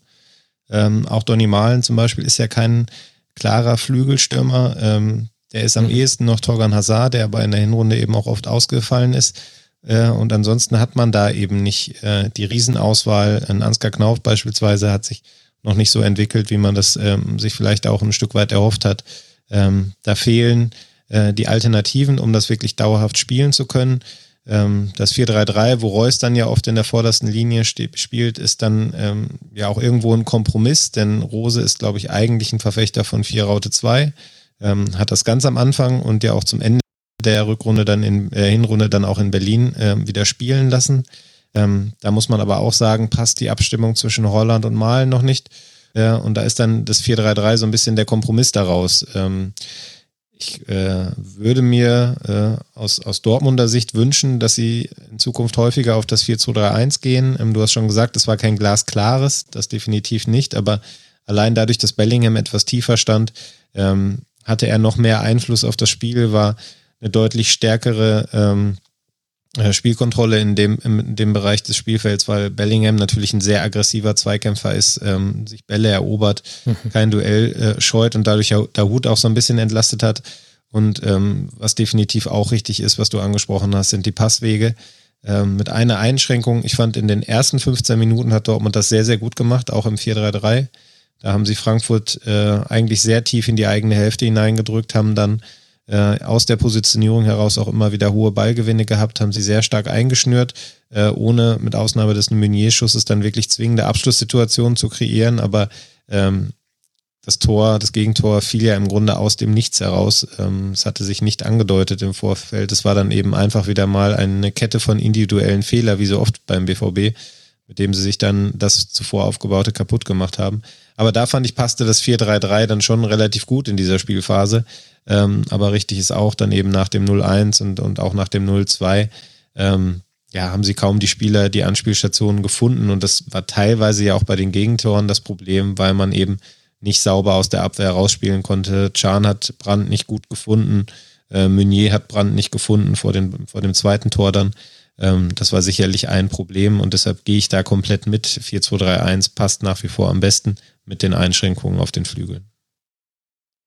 Und wie würdest du dann das beschreiben, was wir im Spiel dann vor allem in der zweiten Hälfte gesehen haben. Also es gab auch schon gute Elemente in der ersten Hälfte. Das soll jetzt, wenn ich mich auf die zweite Hälfte konzentriere, da nicht untergehen. Hast du ja auch schon richtigerweise angesprochen. Ganz große Chance für Meunier gleich schon in der ersten Minute, die Kevin Trapp ganz herausragend pariert, meiner Meinung nach. Aber es wird jetzt im Nachhinein viel über Mentalität gesprochen. Marco Rose verwendet ein anderes Wort dafür. Er spricht über Haltung. Ich glaube, dass beides meint aber eigentlich dasselbe.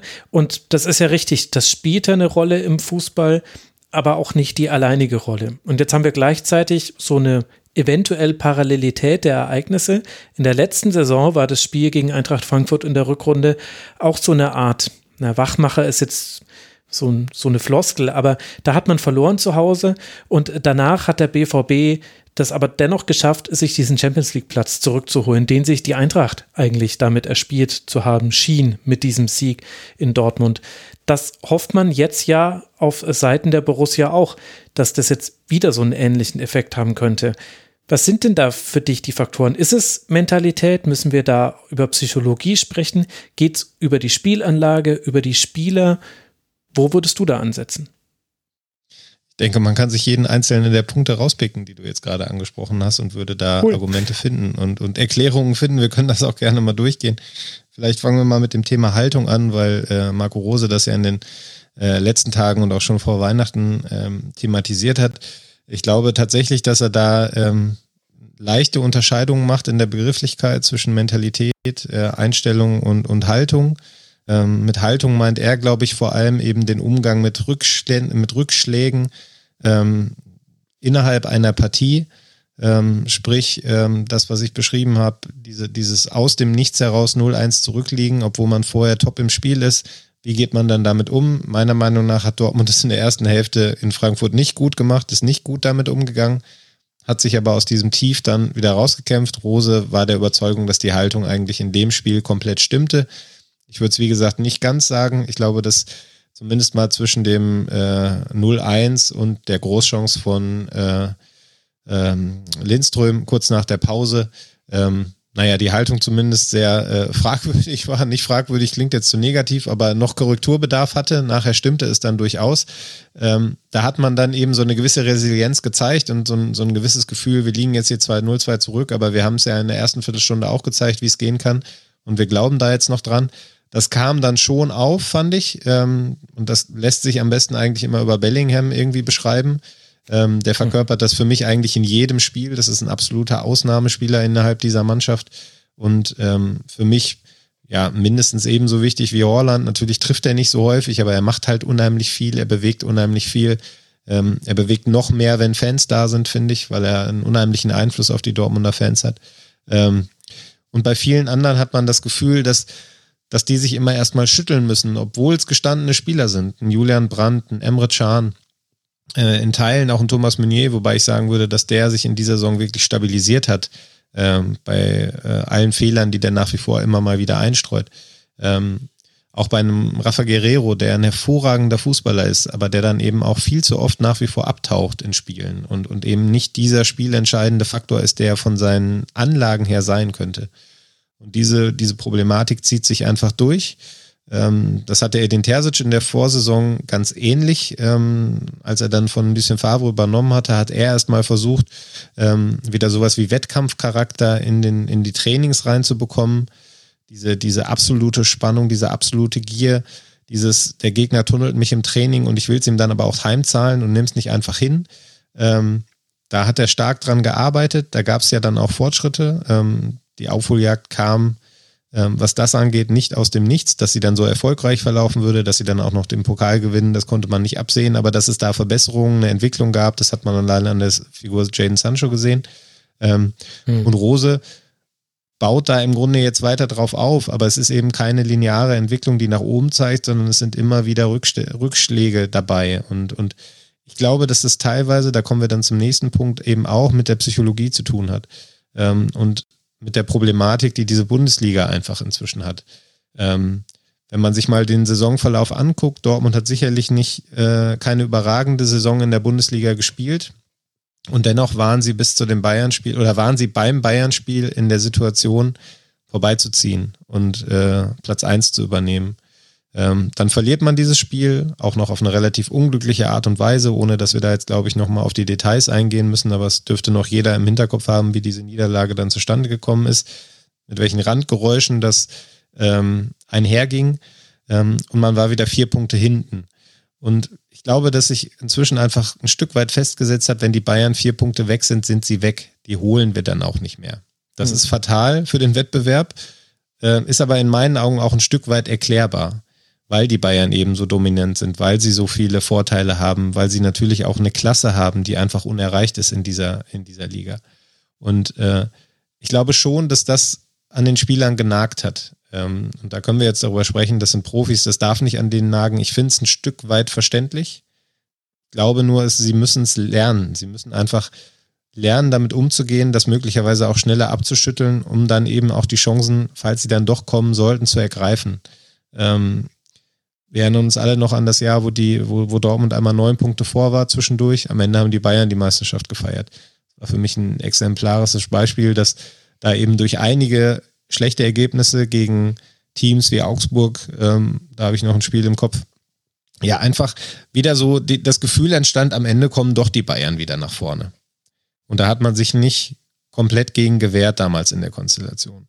Und diese Resilienz, Rückschläge zu verarbeiten, ist halt nach wie vor ein Thema. Das begleitet im Grunde jeden BVB-Trainer seit Jürgen Klopp, glaube ich. Also ich glaube, glaube ich, keinen, der damit nicht zu kämpfen hatte. Auch Thomas Tuchel nicht. Und ähm, ja, das ist einfach ein Thema ähm, was witzigerweise auch trotz veränderter Personalkonstellation im Kader bleibt. Also man hat eher so das Gefühl, dass die, die kommen, mit einer anderen Haltung anfangen, als sie dann im Laufe der Zeit, als sie dann im Laufe der Zeit annehmen. Ähm, Erling Haaland war bis zum Frankfurt-Spiel fast auch ein Beispiel dafür. Äh, wenn man sich daran erinnert, wie Erling Haaland kurz vor der Winter oder in den Spielen vor der Winterpause aufgetreten ist, hat man ihn ehrlich gesagt nicht wiedererkannt in der Art und Weise ich sag mal, der echte Horland, ähm, so wie man ihn in Dortmund kennt, den hat man dann gestern ab der 85. Minute gesehen. Ähm, und äh, ja, das, ich habe jetzt ein paar Punkte angesprochen, habe bestimmt noch ein paar vergessen. Ähm, grätsch gerne dazwischen. Ähm, ja, aber ja, genau, das würde ich an der Stelle. So ein bisschen bin ich in so einen Gedankenfluss gekommen gerade. Ja, das ist ja auch super. Dafür ist ja der Podcast da und dafür haben wir ja auch Zeit.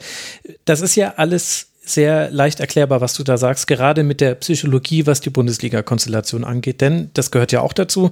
Die Bayern spielen quasi Ausnahmesaisons, jetzt konstant seit acht Jahren. Das heißt, sehr, sehr hohe Punktzahlen. Das heißt, du darfst dir tatsächlich auch gar keinen Ausrutscher leisten. Und selbst wenn du das mal hast, dann haben manche Spieler im Kader schon die Erfahrung gemacht, man wurde dann eben trotzdem noch eingeholt, obwohl man schon neun Punkte vorne war und die Mannschaft von Nico Kovac trainiert wurde vom FC Bayern, wo wir ja im Nachhinein wissen, so ganz gepasst hat das nicht. Aber was da jetzt ja nicht so ganz mit reinpasst oder was nicht damit erklärt ist, ist das Auftreten in der Champions League in dieser Saison. Denn das stimmt ja, dass man auf Augenhöhe war bis zu diesem unglücklichen 2 zu 3 gegen die Bayern.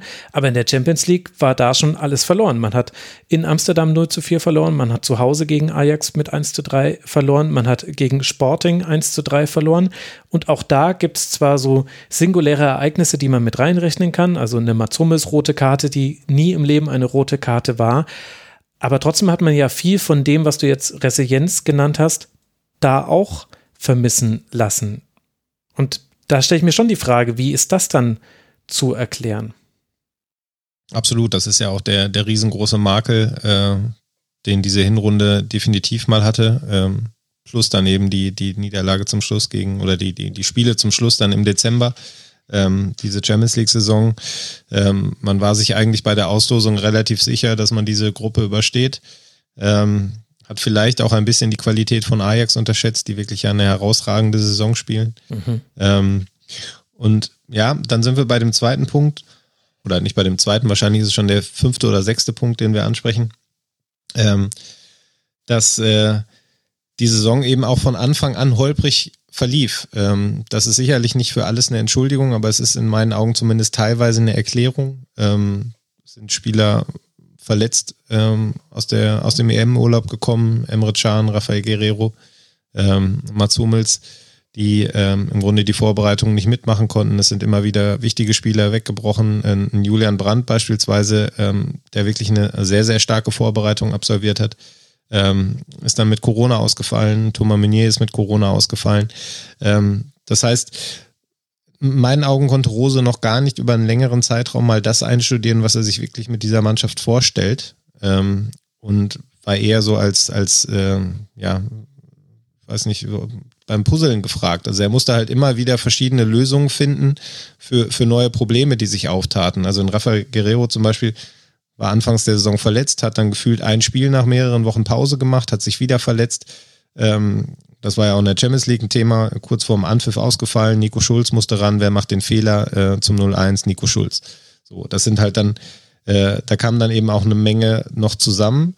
Ähm, das muss man meiner Meinung nach in der Bewertung ähm, von Roses Schaffen bislang äh, ihm zugutehalten, das, oder nicht zugutehalten, aber das muss man berücksichtigen dass er da eben auch teilweise stark eingeschränkt war. Ein Spieler wie Gio Reyna beispielsweise hätte, glaube ich, äh, eine tragende Rolle gespielt in dieser Mannschaft, ähm, mhm. hatte einen sehr guten Saisonstart, hatte dann eine Muskelverletzung, die eigentlich eine Pause von zwei bis drei Wochen nach sich gezogen hätte und am Ende hat er monatelang gefehlt und ist jetzt wahrscheinlich gegen Freiburg das erste Mal wieder im Kader. Ähm, das heißt, der ist ja auch nochmal weggebrochen als Option. Das hat es auf Strecke insgesamt schwierig gemacht, ähm, wirklich mal eine Mannschaft einzuspielen. Auf der anderen Seite haben wir dann eben durchaus ein Qualitätsproblem in der zweiten Reihe, was eben dann auch in dieser Phase sehr wichtig, sehr, sehr deutlich zu sehen war. Ähm, sei es ein Schulz, ähm, den können wir noch nennen, sind einige Spieler dabei, sicherlich auch ein Chan, sicherlich ein Axel Witzel, die äh, ein Pongracic, den man noch relativ spät verpflichtet hat, ähm, auch ein Malen, der noch nicht liefern konnte, ähm, sind eben doch relativ viele Spieler dabei, von denen man sich mehr erhofft, als sie zeigen. Ähm, beim Malen, denke ich, muss man ihm noch ein bisschen Zeit geben. Da gab es zumindest Indizen, Indiz, äh, Anzeichen dafür, dass es besser wird. Ähm, andere wie Chan sind halt schon länger da. Ein Brand ist nach wie vor sehr wankelmütig in seinen Leistungen. Ähm, hatte ich vorhin auch schon mal gesagt, das sind alles potenzielle Leistungsträger, äh, die ja auch zum Zeitpunkt ihrer Verpflichtung komplett Sinn gemacht haben. Chan vielleicht mal etwas ausgenommen. Ähm, aber Nico Schulz war damals, ähm, hat damals eine sehr starke Saison gespielt. Und Julian Brandt hat, glaube ich, fast jeder applaudiert, äh, außer vielleicht die Bayern, dass der dann bei Dortmund gelandet ist, weil das irgendwie ein sehr sinnvoller Transfer zu sein schien. Ähm, und Axel Witzel hatte ein überragendes erstes Jahr in Dortmund, muss jetzt aber dann, glaube ich, auch der Achillessehnenverletzung äh, und der schnellen Rückkehr danach Tribut zollen. Ähm, das sind alles so Punkte, die dann zusammenkommen und die letztlich dazu führen, dass diese Mannschaft, die auf dem Papier ja nach wie vor sehr, sehr gut ist, äh, auf dem Rasen dann oft nicht so gut auftritt. Und ähm, Marco Rose hat das ähm, an der einen oder anderen Stelle auch nochmal oder auch schon mal benannt, dass, dass er den Kader natürlich umbauen möchte in den kommenden Jahren. Ähm, und das war natürlich auch aufgrund von Corona dann nicht so ohne weiteres bislang möglich. Also diese Wintertransferperiode, die man in der Vergangenheit ja immer mal wieder genutzt hat, um die Mannschaft punktuell zu verändern. Holland ist im Winter gekommen, Schahn mhm. ist im Winter gekommen, um nur zwei Beispiele zu nennen. Die wird wahrscheinlich in diesem Jahr eher ruhig ausfallen. Man hatte mit 60 Prozent Auslastung kalkuliert bei den Zuschauern. Das wird man nicht erreichen, ganz egal, wie es noch weitergehen wird in dieser Saison.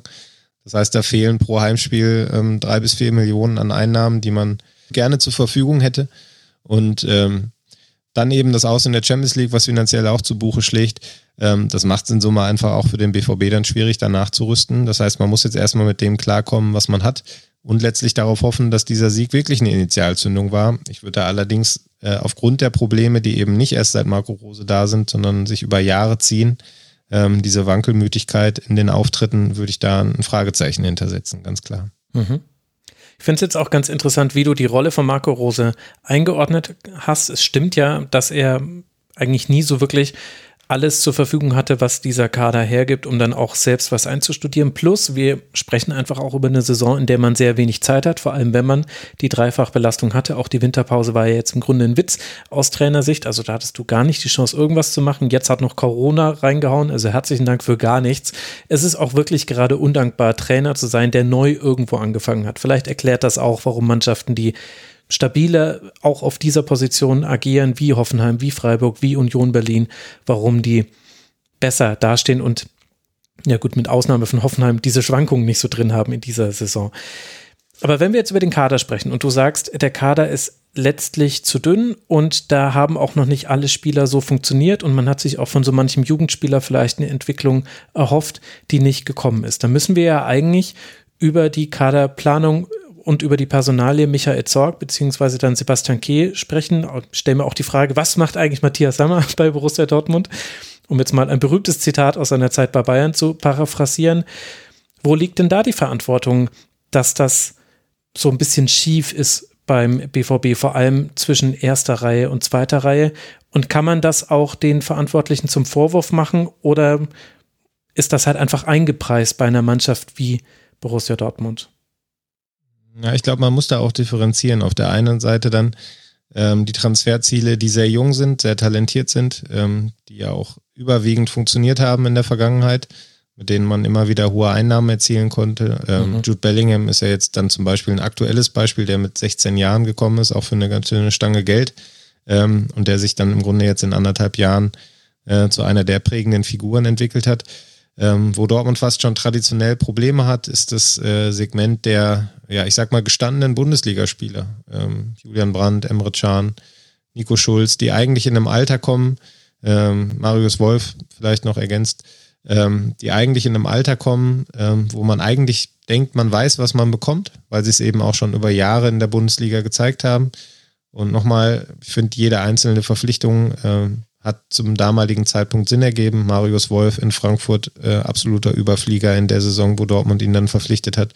Nico Schulz, äh, Nationalspieler ähm, mit starken Auftritten in Hoffenheim, bei allen Beschränkungen, die man, glaube ich, damals schon gesehen hat in seinem Spiel. Ähm, Julian Brandt ähm, in Leverkusen. Aber letztlich haben diese Transfers dann eben nicht das versprochen ähm, oder nicht das eingehalten, was man sich von ihnen versprochen hat. Das ist sicherlich ein Manko dass man in dem Segment nicht das glückliche Händchen hat, was man eben äh, in den jüngeren Jahrgängen hat. Ähm, Woran es liegt, finde ich tatsächlich schwer zu sagen. Ähm, das, äh, die Frage stellen wahrscheinlich auch nicht nur wir uns, sondern die wird man sich auch intern stellen. Ähm, warum man da mit dem Scouting bislang äh, oder mit den Verpflichtungen bislang kein großes Glück hatte. Ähm, denn dass wirklich mal so ein 25-Jähriger nach Dortmund kommt und äh, das verspricht, oder das hält, was man sich versprochen hat, ist doch eher selten passiert in den vergangenen Jahren.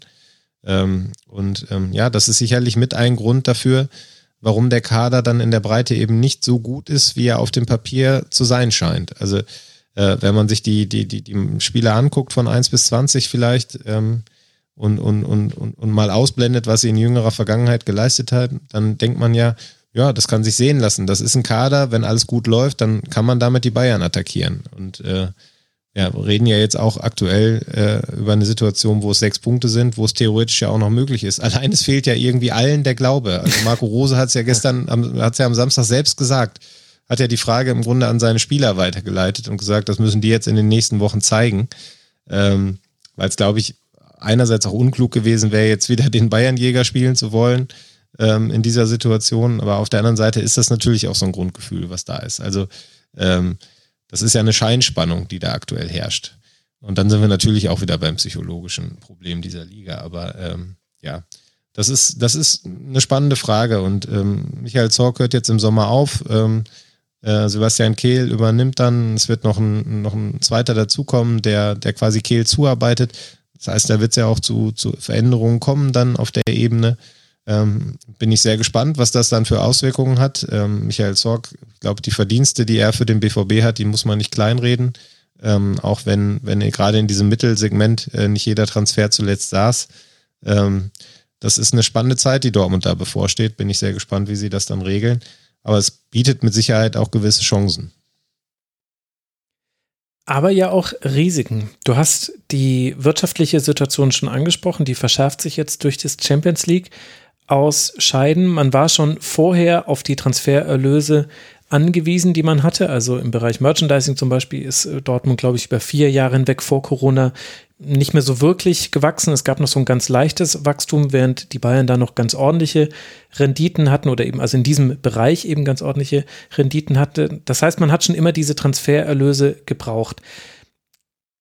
Gibt es denn die Gefahr, dass Dortmund jetzt vielleicht sogar nicht nur die Lücke zu Bayern größer werden lässt? Das ist wahrscheinlich einfach so, wenn man sich anguckt, wie die Bayern jetzt auch in der Champions League dann wieder mehr Einnahmen haben werden, auch deshalb, weil Dortmund ausgeschieden ist und weil alle anderen ausgeschieden sind. Also für Bayern ist mal wieder alles wunderbar gelaufen. Also die Lücke wird ja auf jeden Fall größer, aber gibt es denn deiner Meinung nach auch eine reelle Gefahr, dass sogar die zweite Kraft in Deutschland zu sein in Gefahr ist? Doppelung, sorry. Sehe ich tatsächlich aktuell eher nicht. Ähm, Leipzig hat es in der vergangenen Saison ja mal versucht. Ähm, Leipzig hat allerdings im Sommer dann auch spüren müssen, ähm, was passiert, wenn der FC Bayern, Bayern dann mal ernst macht. Ja. Äh, genau, Dortmund hat das auch gespürt und letztlich war, glaube ich, 2012, ähm, da haben wir auch eine Geschichte am Montag im Kicker zu drin, ähm, war dieser Doublesieg des BVB, dieses äh, 5 zu 2 in Berlin damals, ähm, das war mit ein Grund dafür, warum wir aktuell diese Verhältnisse haben. Ähm, das war, glaube ich, die Initialzündung der Bayern damals, etwas zu tun. Wobei ähm, ich ja auch bei euch gelesen habe, Lothar Matthäus sagt, wenn Dortmund einfach so gut arbeiten würde wie Mainz und Freiburg, dann hätte man auch mal den Bayern gefährlich werden können. Ja, das ist ja auch eine These, der man, der man gar nicht widersprechen kann, finde ich. Also das, ähm, ich finde ja, die, wir blicken ja dann immer darauf, und das ist letztlich auch die Schwierigkeit, mit der Dortmund immer zu tun hat, wenn es darum geht, welche Saisonziele formulieren wir. Ähm, mhm. ich finde, man kann ja die Dominanz der Bayern anerkennen und muss die auch anerkennen, weil die Verhältnisse einfach wirtschaftlich zu klar sind. Ähm, und man kann trotzdem versuchen, die Bayern zu ärgern. Also das eine schließt das andere ja nicht aus. Das geht letztlich um Wahrscheinlichkeiten. Ähm, von zehn Jahren wird bei den aktuellen Verhältnissen werden die Bayern wahrscheinlich mindestens achtmal Meister. Aber es gibt eben auch die Möglichkeit, dass man dazwischen grätscht. Ähm, es gab bei den Bayern einen Führungswechsel. Das hätte so eine Möglichkeit sein können. hat sich dann sportlich nicht sonderlich groß ausgewirkt bislang. Hätte aber sein können. Es wird demnächst eine Phase geben, wo wahrscheinlich neuer Lewandowski, Müller irgendwann in eine Phase kommen, wo sie aufhören. Ähm, das könnte mhm. dann auch wieder eine Chance sein. Ähm, vielleicht ist diese Saison auch eine Chance da. Das wissen wir noch nicht. Ich glaube aktuell nicht daran, aber ausgeschlossen ist es nicht bei der, bei der äh, ja, Corona-Saison, die wir da aktuell haben. Äh, wobei die Bayern da jetzt durch ihre neuen Infizierten aktuell fast einen Vorteil haben mit Blick auf den Rest der Saison, ganz vorsichtig formuliert, weil eben sehr viele jetzt schon aktuell infiziert sind ähm, und in Zukunft dann nicht mehr ausfallen können. Äh, während andere Mannschaften möglicherweise über Wochen das Problem haben, dass immer wieder zwei, drei andere ausfallen. Ist aber nur spekuliert und äh, möchte da auch absolut nichts unterstellen, bevor das jetzt irgendjemand falsch verstehen könnte hier. Äh, also von daher glaube ich, dass man dies, dieses Ziel punktuell immer wieder setzen muss und auch setzen kann. Äh, und trotzdem wenn wir realistisch auf die Lage der Liga gucken, werden die Bayern einfach in sehr, sehr vielen Fällen Meister, weil sie einfach ganz andere Bedingungen haben. Und zu deiner Frage nach der Nummer zwei, ich glaube, das, was für, Dort äh, was für Bayern gilt an der Spitze, gilt in gewisser Weise auch für Dortmund auf der zweiten Position. Ähm, solche Ausrutzer wie jetzt mit dem Champions League aus sollten nicht allzu oft passieren.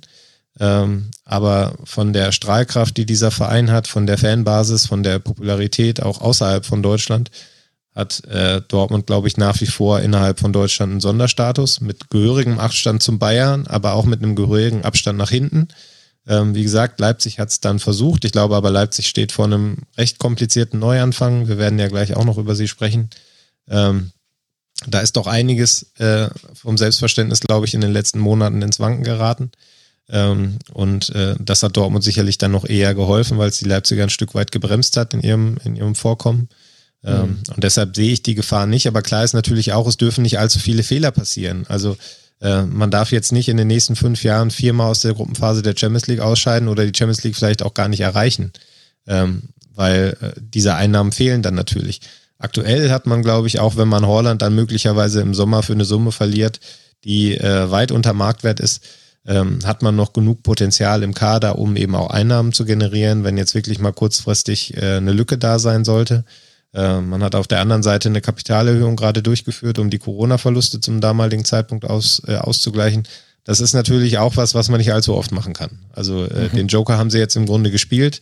Äh, und äh, jetzt muss man hoffen, dass die Corona-Situation irgendwann dann auch in naher Zukunft überstanden ist äh, und es wieder volle Stadien gibt. Äh, aber nochmal abschließend, also Rang 2 sehe ich aktuell nicht gefährdet. Mhm. Allein punktetechnisch steht man da ja auch noch gut da mit sechs Punkten Vorsprung auf Rang 3. Und du hast ja die Leipziger Krise schon richtigerweise angesprochen.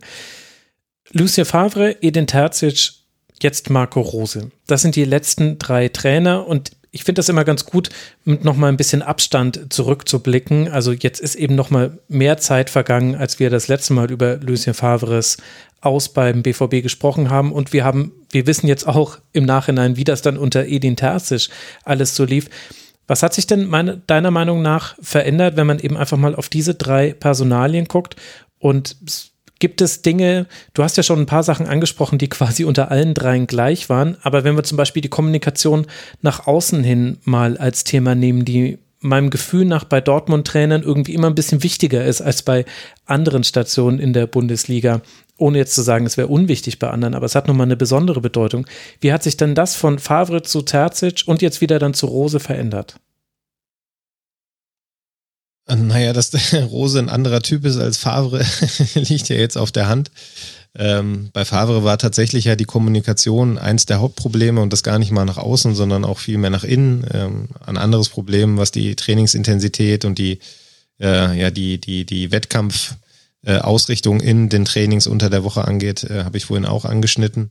Ähm, Edin Terzic war sicherlich für den Verein in der Situation, in der der BVB damals war, ein absoluter Glücksfall, wobei man auch da ja mhm. differenzieren muss. Es gab nicht wenige, die äh, so nach den ersten Wochen von Terzic im Amt auch schon wieder seinen Rauswurf gefordert haben und gesagt haben, Mensch, nee, der Rose, der muss eigentlich sofort kommen. Äh, und zwei Wochen später, ähm, das erklärt in meinen Augen auch so teilweise den Ärger, den Rose auf Hamann hat, weil Hamann da auch einer war, der da immer ganz vorne mit dabei war, äh, die dann nach zwei Wochen später, nachdem sie dann eben noch Terzic Rauswurf gefordert haben, dann meinten, der Rose könne auf keinen Fall kommen. Der Terzic würde es so gut machen. Äh, auch das ist, äh, finde ich, eine Problematik äh, im professionellen Fußball, ähm, die ja immer schlimmer wird in meinen Augen. Also ist einfach eine extreme Schnelllebigkeit und die macht es natürlich auch einem Trainer nicht, äh, nicht gerade einfach. Ähm, das hat Terzic zu spüren bekommen. Ähm, wir wissen alle, wie das ausgegangen ist für den BVB, nämlich sehr gut. Man hat die Ziele erreicht. Ähm, Terzic hat sicherlich auch allein durch seine Vita nochmal was freigesetzt beim Anhang, hat ähm, vielleicht ein Stück weit das durch Corona verlorene Gefühl zurückgeholt, dass man irgendwie zusammengehört, dass, mhm. äh, dass man mit viel Herzblut diesem Verein folgt. Äh, das war im Umfeld definitiv gegeben. Die Szenen im, beim Pokalfinale, obwohl das Olympiastadion leer war, ähm, haben, haben ja einfach sehr stark gewirkt. Ähm, Lukas Piszczek damals eine wahnsinnig wichtige Figur, auch hinter den Kulissen, äh, auch wenn er von der spielerischen Qualität her nicht mehr, nicht mehr sein Top-Niveau hatte. Ähm, der hat ähnliches verkörpert, wie ich das vorhin bei Gladbach für, für Chris Kramer beispielsweise gesagt habe, ähm, der eben diesen, diesen Verein dann auch mit jeder Faser glaubhaft irgendwie gelebt hat und dem auch alle das abgenommen haben. Ähm, man hatte äh, mit Jaden Sancho dann eben auch einen Spieler wieder in die Spur gekriegt, der den absoluten Unterschied gemacht hat, zusammen mit Erling Haaland und einem erstarkten Marco Reus dann in der Schlussphase.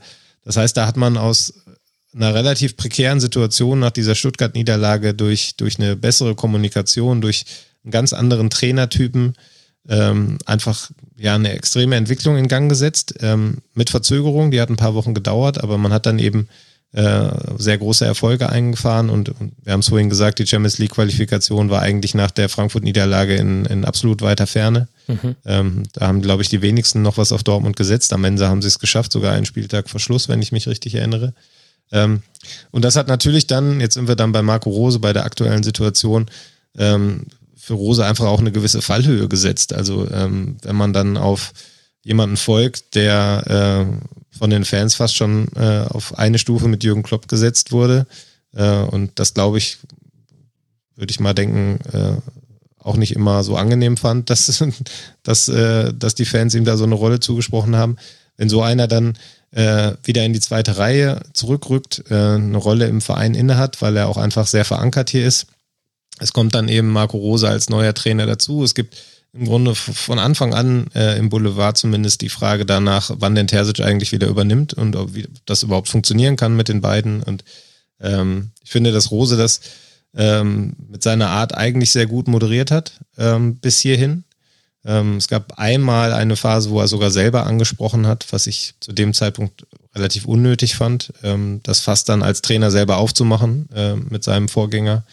Ähm, ansonsten verkauft er sich aber sehr gut. Ähm, Corona macht es, glaube ich, allen Vereinen momentan relativ schwierig, äh, eine richtige Nähe mit den Fans herzustellen.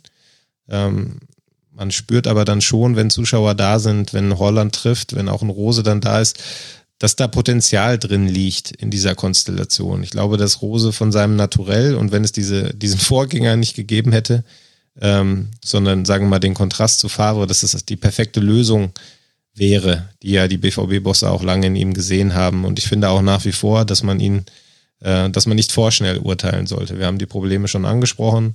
Ich glaube, man muss ihm etwas Zeit geben. Ähm, es muss auch wieder ein Stück weit, glaube ich, Normalität äh, da sein im Umgang äh, mit den Fans.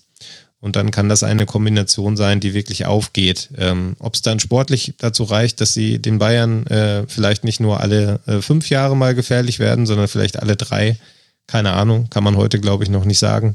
Hängt von vielen Faktoren ab.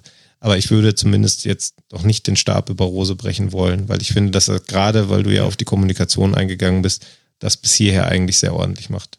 Mhm. Ich hätte noch ganz viele Fragen, aber ich glaube, ich reduziere es jetzt mal auf eine, damit wir irgendwann zu einem Abschluss auch dieses Segments kommen und auch Eva wieder in die Runde holen können. Ich habe den Eindruck, gerade weil über also es wird über eine Mannschaft am allermeisten gesprochen in Deutschland, was den äh, Männerfußball angeht, und das ist der FC Bayern. Und gleich danach kommt aber Borussia Dortmund. Und ich habe das Gefühl, gerade weil so viel über den BVB gesprochen wird und aber viel mehr Negatives, weil eben Dortmund immer die Lücke zu Bayern hat. Also bei Bayern sind es eher die neuen Rekorde und so weiter und was ist jetzt mal wieder alles ganz toll. Und beim BVB ist es halt eher, ach, die haben schon wieder in Augsburg verloren, die haben einfach äh, keine Mentalitätsspiele und so weiter. Du bist jemand, der sehr tief drin ist. Ich kenne auch andere Menschen, die sehr tief beim BVB drin sind. Ich habe das Gefühl, die anderen, die ich kenne, die leiden manchmal darunter, unter der Oberflächlichkeit, mit der manchmal über den BVB gesprochen wird, weil alle irgendwie eine Meinung haben, weil sie auch alle ein ganz gutes Halbwissen haben, weil eben der BVB ähnlich präsent ist wie der FC Bayern, aber es eben dann selten so mal ruhig und versachlicht wird, so wie du es ja jetzt gemacht hast. Geht dir das auch so, dass du sagst, so im Generellen wird ziemlich oft an der Oberfläche und populistisch über den FC, über Borussia Dortmund gesprochen? Den FC Borussia. Ja, ja genau, genau.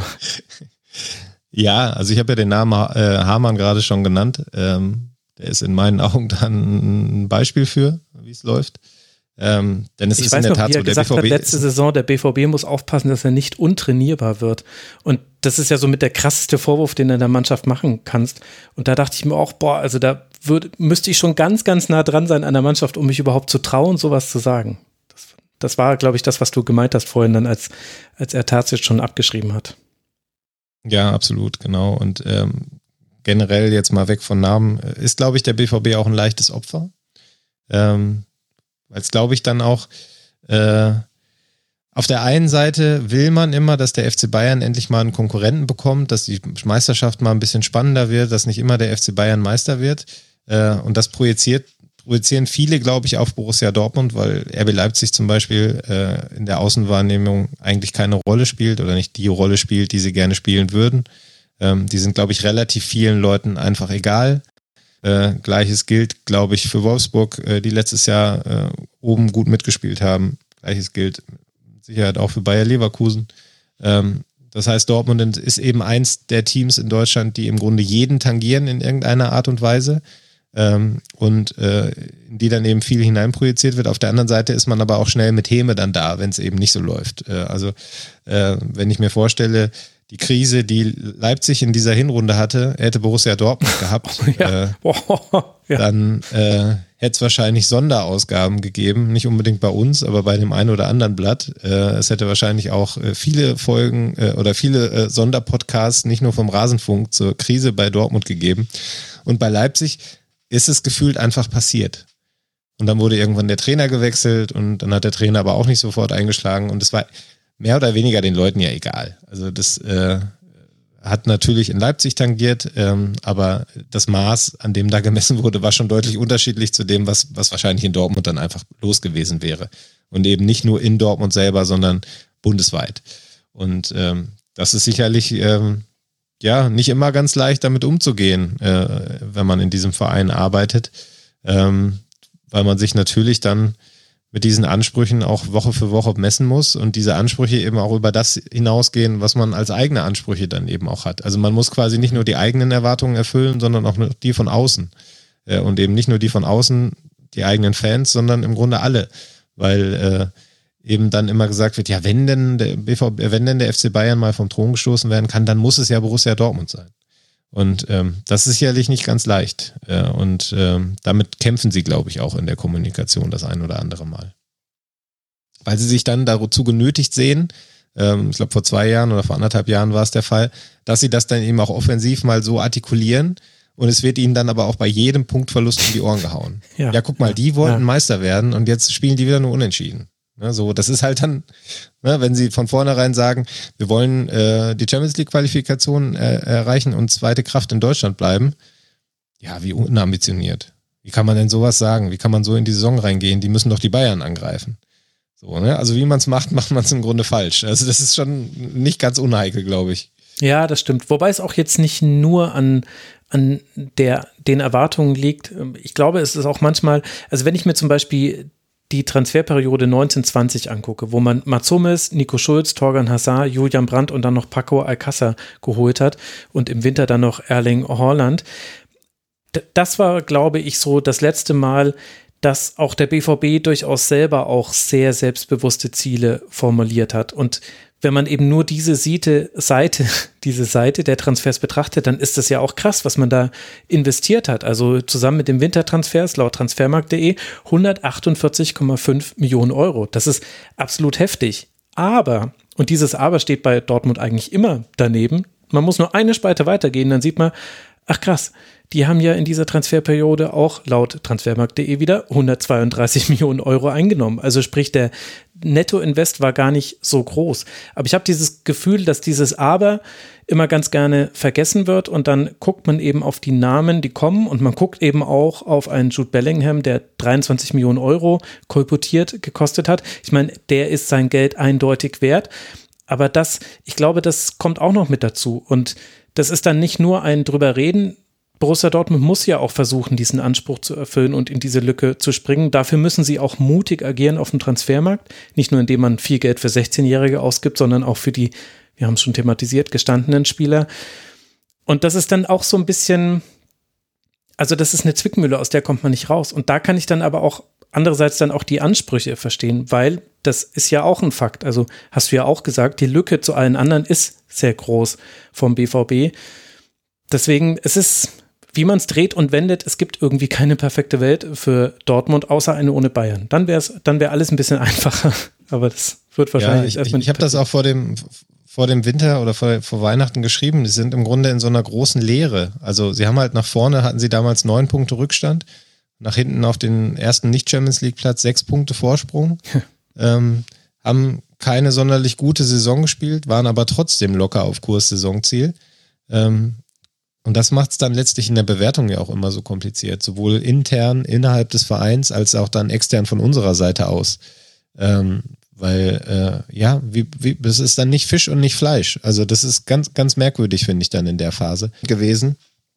Äh, und ich glaube, deshalb war es auch ähm, dann mit Blick auf die, auf, auf, auf die Ziele Champions League, war es dann jetzt eben nochmal wichtig, dann haben wir auch den Bogen zum aktuellen Spieltag wieder, dass sie dieses Frankfurt-Spiel gewonnen haben. Denn ich ja. glaube, wenn sie nach der Niederlage in Berlin, jetzt mit einer Niederlage in Frankfurt in die Rückrunde starten und dann jetzt demnächst auf Freiburg, Leverkusen, Hoffenheim treffen, dann äh, hätte die Welt in Dortmund, und ich meine, das kann sie theoretisch immer noch, aber zumindest hat man jetzt mal den ersten Schritt in die richtige Richtung gemacht, dann hätte es ganz schön eng werden können in Dortmund äh, und ganz schön heiß werden können, auch für Marco Rose, wenn eben da so eine Negativspirale in Gang gesetzt worden wäre, dann, dann wäre dieses, diese Leere, die man da gefühlt vor Weihnachten gespürt hat, eben nicht mehr da gewesen, weil man auf einmal nach unten durchgerutscht wäre. Mhm. Und ähm, ja, dass man dagegen jetzt einen Schritt gemacht hat, dieses 0-2 aufgeholt hat, 3-2 gewonnen hat, ähm, das war dann eben doch sehr, sehr wichtig.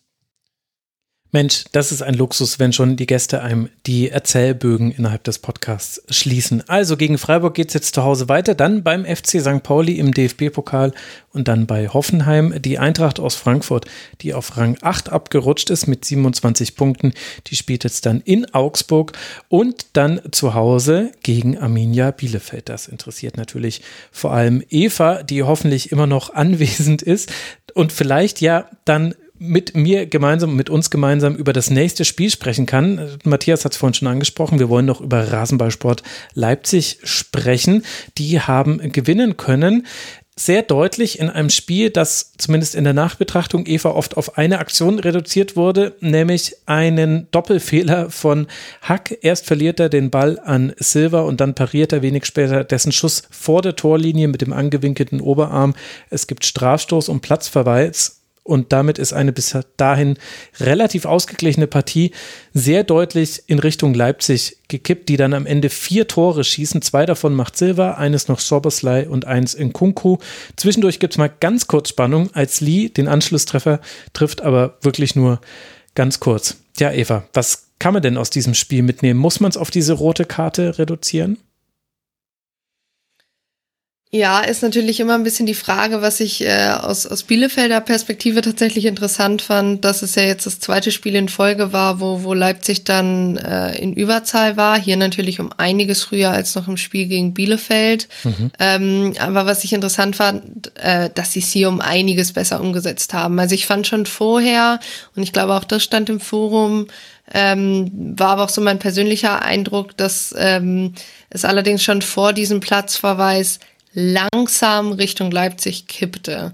Also nicht eindeutig, aber man hatte das Gefühl, ähm, dass, dass Tedescos Matchplan da so ein bisschen mehr aufging ähm, nach einer Anfangsphase, die ja für mich so ein bisschen da davon ausgezeichnet wurde, dass ähm, Mainz zwar hoch angelaufen ist und da ähm, ja, äh, Raba auch immer wieder zu Unsicherheiten gezwungen hat. Also ich fand, äh, Simakon war da manchmal, glaube ich, sehr unfreiwillig im, im Fokus. Ähm, aber ich finde, Mainz hat halt da halt auch nicht keinen wirklichen Ertrag rausschlagen können. Ähm, Mainz hat aber auf der anderen Seite die, die Angriffe von Leipzig eigentlich immer ganz clever zugestellt. Und dann ging es, glaube ich, in der ersten, äh, in der elften, in der ersten, in der elften Minute ähm, ja das erste Mal mit einer Chance von Silva los für Rava, danach äh, Guardiol.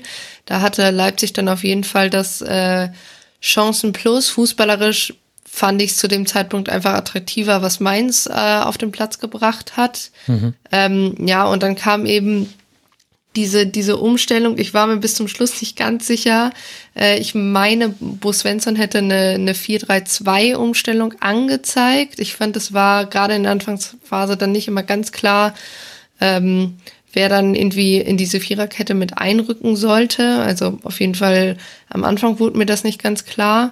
Ähm, ich, ich fand danach Mainz äh, Antwort eigentlich gar nicht so schlecht. Also ich finde, sie haben schon versucht danach in Unterzahl und in Rückstand irgendwie auf den Ausgleich zu drücken, ähm, haben natürlich nicht mehr so hoch und so konsequent gepresst, ähm, haben aber gut verteidigt. Und äh, Leipzig konnte trotzdem diese Überzahl erstmal nicht so ausspielen, wie sie es vielleicht, glaube ich, gehabt, gerne gehabt hätten. Und ähm, ja, das war dann zur zweiten Halbzeit auf jeden Fall besser. Also da fand ich, ähm, Leipzigs Körpersprache eine ganz andere, was natürlich, glaube ich, auch viel damit zu tun hat, äh, hatte, dass ein Kunku dann reinkam. Also ich finde, da hat man mhm. schon so, so ein Shift im Spiel gesehen. Ähm, dann fällt ja auch in der 47. Minute das 2-0. Ähm, gab da ja noch eine, eine VAR-Entscheidung, weil erst halt nicht klar war, ob ähm, es nicht abseits war, aber dann war, glaube ich, durch ein, durch ein Review, dass das Schobusloy zwar zum Ball geht, aber ihn im Endeffekt nicht berührt. Ähm, war am Tag vorher der, beim Friseur, hat er noch gesagt. Das hat sich gelohnt. Ah. In der Szene tatsächlich mal, muss man sagen. Ja, ich muss, ich muss tatsächlich gestehen, ich war erst ein bisschen verwirrt, weil äh, es gab, glaube ich, also deshalb erinnere ich mich natürlich relativ gut dran, letztes, äh, ja, letztes Jahr bei diesem Schneespiel äh, Bayern Bielefeld gab es halt auch eine Szene, wo, wo glaube ich, bis zum Ende nicht richtig geklärt werden konnte, ob Cordova tatsächlich den Ball berührt. Und dann stand halt der nächste Spieler im Abseits. Ähm, und deshalb, also war ich jetzt ein bisschen verwirrt, wann ist es jetzt tatsächlich dann doch Eingriff ins Spiel, auch wenn er den Ball nicht berührt. Das ist ja gerade irgendwie bei, bei Toren dann direkt, ob ähm, ja, die sich des äh, Torhüters irgendwie versperrt wird, dann auch, glaube ich, immer noch so eine größere Frage. Aber ich glaube, das, so die Regel werde ich auch einfach nicht mehr endgültig verstehen. Das glaube ich, auch in Ordnung. Ähm, genau, das, das 2-0 hat Mainz dann ja schon relativ ausgenockt, obwohl dann trotzdem das, das 2-1 fällt, aber dann spätestens das einfach, glaube ich, was war es, 62 Sekunden ja. nach dem, nach dem Lead-Treffer halt äh, ein Kunku da ähm, ja relativ eiskalt tatsächlich äh, verwandelt. Also fand ich äh, tatsächlich auch einen sehr guten Spielzug. Es ging ja schnell nach vorne, benötigte da wie, nur wenige Staffetten, äh, Showsleitern mit gutem Überblick auf den Kunku und ähm, ja, Zentner hatte da, glaube ich, keine Chance. Ich fand eigentlich gut noch, wie er rauskommt und da, glaube ich, auch versucht, ähm, einen Kunkus Laufweg dazu zu stecken. Aber ja, ich glaube, Kunku hatte da einfach, dann hat er einfach zu sehr die individuelle Klasse, sich da dann abschränken zu lassen und ähm, hat dann spätestens zwei Minuten später, glaube ich, durchs 4-1 durch Silva, ähm, nach dann dem, diese Fehler im Aufbauspiel hat Leipzig dann ja bei Mainz auch irgendwann so ein bisschen erzwungen. Ähm, waren Wittmer und Bell dann, wie ich fand, auch nicht gut in, im, im Zweikampfverhalten. Ähm, und ja, im, am Ende war, also für mich war das Spiel dann mehr oder weniger an der Stelle dann auch ähm, gegessen. Also glaube danach kam auch echt nicht mehr viel. Ähm, hm.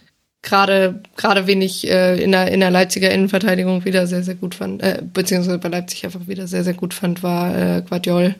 Ähm, ich finde, das ist ähm, ja eigentlich für, für Leipzig die, der absolute Top-Transfer. Ich finde, ähm, der gefällt mir da, der hat mir, glaube ich, im Hinspiel echt schon gut gefallen. Der, äh, obwohl das da, also einer der wenigen, der mir im Hinspiel gut gefallen hat auf Leipziger Seite, was sie ja verloren haben.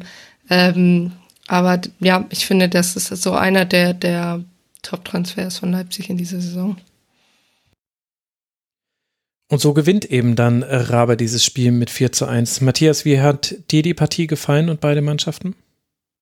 Ja, ich finde das wirklich schwierig, äh, generelle Aussagen über die Qualität der Mannschaften zu treffen, wenn eben nach 20 Minuten eine rote Karte und ein Gegentreffer dann daraus folgt. Das ist schon ein gravierender, ein, äh, gravierender Einschnitt in ein Spiel. Ich fand bis dahin, der gerade schon besprochen war, es ein, ein sehr offenes Spiel zweier guter Mannschaften. Ähm, ich glaube, dass man bei Leipzig schon gemerkt hat, dass ähm, Tedesco jetzt ein paar Tage Zeit hatte, mit der Mannschaft zu arbeiten, wenn auch nicht äh, mit allen Corona bedingt. Ähm, da gab es ja auch den einen oder anderen Fall und äh, ja, die ein oder andere frühere Rückkehr aus der Quarantäne oder nicht frühere, aber wo man dann eben auch überrascht war, dass die dann doch schon wieder dabei sind.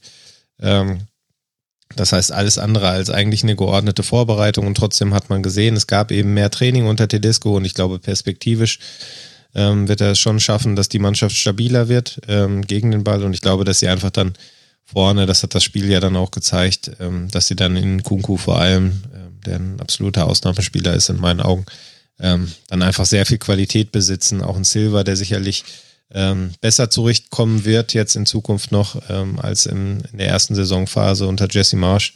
Ähm, und ich glaube, dass dann ja, auch diese, diese Rückstand, dieser Rückstand, den sie aktuell noch haben auf die internationalen Plätze, wahrscheinlich relativ schnell aufgeholt sein wird, wenn es normal läuft. Ähm, weil einfach die Qualität dann in, in Summe doch da ist. Das hat man dann gegen Mainz eben auch gesehen, hinten raus. Ähm, vor allem dann eben durch die Einwechslung von Kunku und trotzdem glaube ich, dass äh, auch Mainz äh, letztlich unter Wert geschlagen wurde. Also wenn diese, ich hätte das Spiel gerne länger in, in, in Gleichzahl gesehen, mhm. wäre es, glaube ich, sehr interessant geworden. Weil Mainz eben auch schon äh, sehr, sehr spannende Sachen macht und da Svensson und sich einfach wahnsinnig gut entwickelt hat nach wie vor.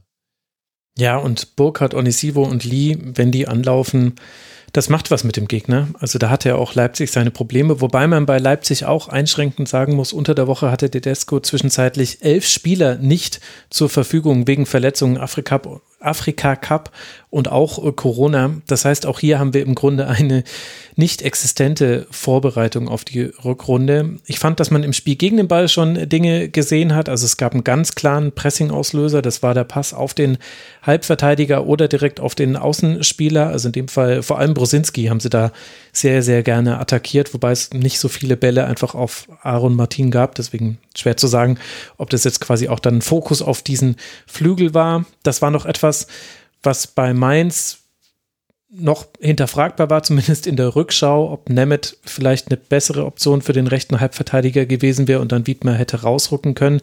Eigentlich hätte ich auch Wiedmer gegen Angelino ganz gerne gesehen und ein bisschen auch erwartet. Aber gut, Bruce Svensson wird sich dabei auch was gedacht haben und daran alleine lag es nicht.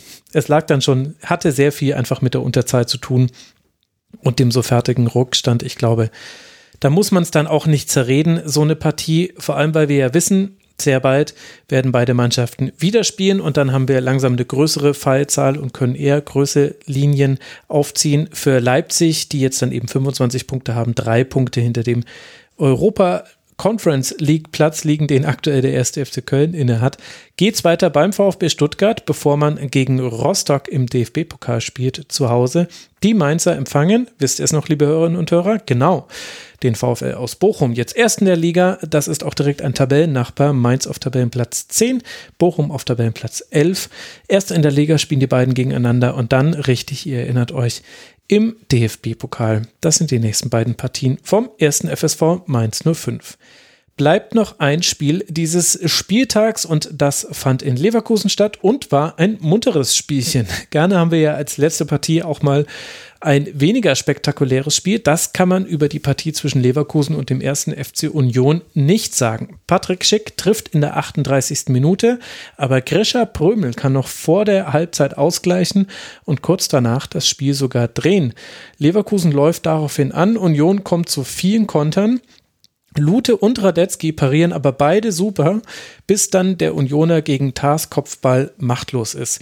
Union vergibt dann noch einige Konter.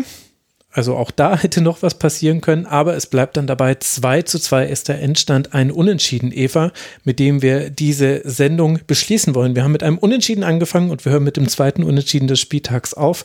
Wie hat dir denn die Partie gefallen?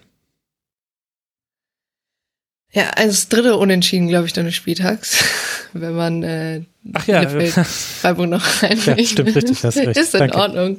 Ähm, nee, ich fand äh, tatsächlich, also ich fand es ein unterhaltsames Spiel, aber auch irgendwie, weil ich zwischendurch nicht so ganz wusste, was vor allem ähm, Leverkusen von diesem Spiel wollte oder was sie, worauf sie hinarbeiteten.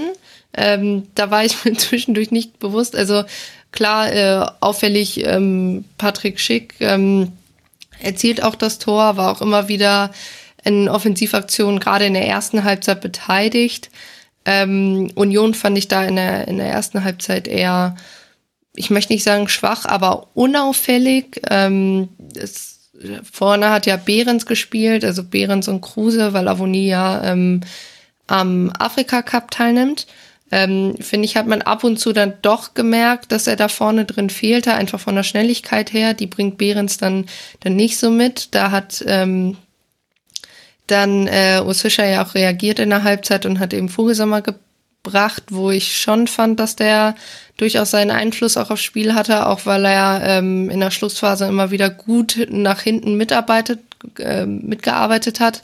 Da gab es eine Szene, wo ähm, glaube, da ist äh, Leverkusen am 16er und Vogelsammer läuft im Prinzip den Weg mit zurück und hilft dabei eben ähm, ja Leverkusen oder den den Leverkusener Spieler da in dem Moment ähm, zum, also zu verhindern, dass er da zum Abschluss kommt. Das fand ich gut. Also generell fand ich die, die äh, Unioner Abwehrleistung auch, wie man es ja eigentlich auch kennt aus dieser Saison oder generell ähm, gut. Also wie, also eigentlich fand ich, war es äh, mehr oder weniger ein klassisches Unionsspiel nach diesem 2-1. Äh, danach ähm, ja, man, man hat jetzt nicht alles für den, für den dritten Treffer getan, aber hat eigentlich äh, ja hinten kompakt gestanden. Ähm, Leverkusen fand ich eigentlich äh, relativ enttäuschend nach diesem 2-1. Ähm, kam nicht mehr so weit nach vorne, ähm, gab, glaube ich, in der, in der 65. Mal wieder dann eine Chance ähm, von Paulinho. Da, da funktionierte das auch dann mal wieder ganz gut mit dem, mit dem Pass in die Tiefe, was ich in der ersten Halbzeit endlich auch bis zu dem 1-0 quasi und be beziehungsweise bis zum 1-1 ganz gut fand.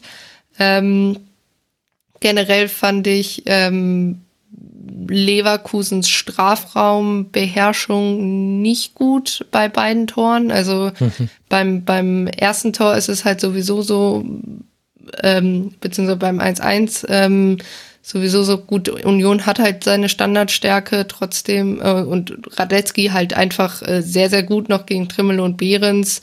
Äh, ich finde halt einfach, dass das Prömel da viel zu frei, also zu frei noch zum Abschluss kommt und dann irgendwie in der, in der zweiten Halbzeit ist es dann zwar kein ähm, Freistoß, aber eben eine, eine Flanke, die bei Kruse landet und die dann weiter bei Prömel, da fand ich Bakker und äh, Hinkapi zu passiv. So generell diese Zuordnung im Strafraum, aber ich glaube, ähm, ich glaube, die, die Frieda hatte das gesagt, dass ja einfach dadurch, dass, dass bei Leverkusen auch die, die man da durchmixen müsste, gar nicht mal wegen Corona, sondern glaube ich wegen ähm, des Afrika Cups. Mhm, ähm, mhm, genau, Kosunu und Tabsoba beim Afrika Cup. Genau. Ähm, musste, musste Seoane da ja auch umstellen. Und ich finde, man hat halt eben schon diese, diese Unsicherheiten da zum Teil in der Innenverteidigung oder generell in der Verteidigung gemerkt, ähm, dass am Ende dann doch äh, Leverkusen noch zum Ausgleich kommt, hatte sich vielleicht minimal abgezeichnet. Ich fand aber trotzdem, dass, dass äh, Union vorher die besseren Chancen zum 3-1 zum Beispiel durch, durch Kruse hatte, aber glaube ich auch ähm, ja, zum Ende hin ja auch eigentlich ähm, nochmal noch mal äh, Union mehr am Drücker war. Also ich find, fand schon, dass gerade so die letzten zehn Minuten tatsächlich nochmal spannend waren, aber nicht, weil äh, ich das Gefühl hatte, dass beide Mannschaften jetzt unglaublichen Plan hatten, wie sie ein Tor schießen wollten, sondern einfach, weil es komplett Vogelwild zum Ende war. Ähm, also die, diese letzten Minuten, ich glaube, Seoane hat irgendwie Radetzky noch angebrüllt, er soll bitte äh, lange Bälle rausspielen, aber Leverkusen hat halt kaum noch Bälle bekommen, die sie hinten über Radetzky rausspielen können. Ähm, das war irgendwie auch ein bisschen merkwürdig und eigentlich fand ich für Vogelsammer fast schade, dass am Ende er nicht noch sein Tor macht, weil ich echt fand, dass ähm, er einen guten Einfluss aufs Spiel hatte, als er reinkam. Ähm, und dass da, da gut gespielt hat, immer wieder gut angelaufen ist, ähm, auch einfach durch seine Schnelligkeit und halt eben die, durch die Körperlichkeit, die er mitbringt, da auf jeden Fall auch ähm, eine, gute, ja, eine gute Ergänzung für Union ist und da auf jeden Fall sichtbarer war als Behrens in der ersten aus meiner Sicht. Kruse trifft auch noch die Latte, also es gab so einige Chancen für den ersten FC Union. Matthias, wie hat dir die Partie und beide Mannschaften gefallen? Ja, ich fand die Umschreibung Vogelwild ganz schön gerade. Das war auch mein Gedanke bei der Schlussphase. Ähm, ja, ansonsten erinnert mich Leverkusen ja tatsächlich häufiger mal an Borussia Dortmund. Ähm, auch in dem Spiel wieder, weil sie sich dann doch nach der, nach der starken Anfangsphase, wo sie ja auch einige Abschlüsse hatten, das Leben dann selber schwer gemacht haben, damit aus dem Konzept gekommen sind. Ähm, und bei Union sieht man einfach, äh, auch wenn da ein Avonie fehlt, dass da äh, immer ein Plan dahinter steht, dass das einfach kontinuierlich gewachsen ist, ähm, dass sie Ideen haben. Ähm, dass es dann am Ende so wild wurde, war für uns sicherlich schön als Zuschauer. Ich kann mir vorstellen, dass es Urs Fischer weniger gefallen hat und auch Seoane da nicht sonderlich von begeistert war. Ähm, ja, also äh, das war auch eins der Spiele, muss ich sagen, wo ich äh, mich ein bisschen durchgespult habe, äh, weil ich das Ergebnis vorher schon kannte. Und äh, deswegen möchte ich es dabei belassen. Mhm. Also ich habe es äh, ganz gesehen und kann dir voll zustimmen. Äh, zu, den, zu den Problemen, zu den Parallelen zwischen Leverkusen und Dortmund, finde ich, kann man eine gewisse Anfälligkeit bei Standards auch immer noch dazu rechnen, auch wenn Marco Rose das für Dortmund langsam nicht mehr so hören möchte. Aber für Leverkusen stimmt es auf jeden Fall. Neun der 19 Schüsse von Union waren nach ruhendem Ball. Das ist einfach ein Problem bei Leverkusen.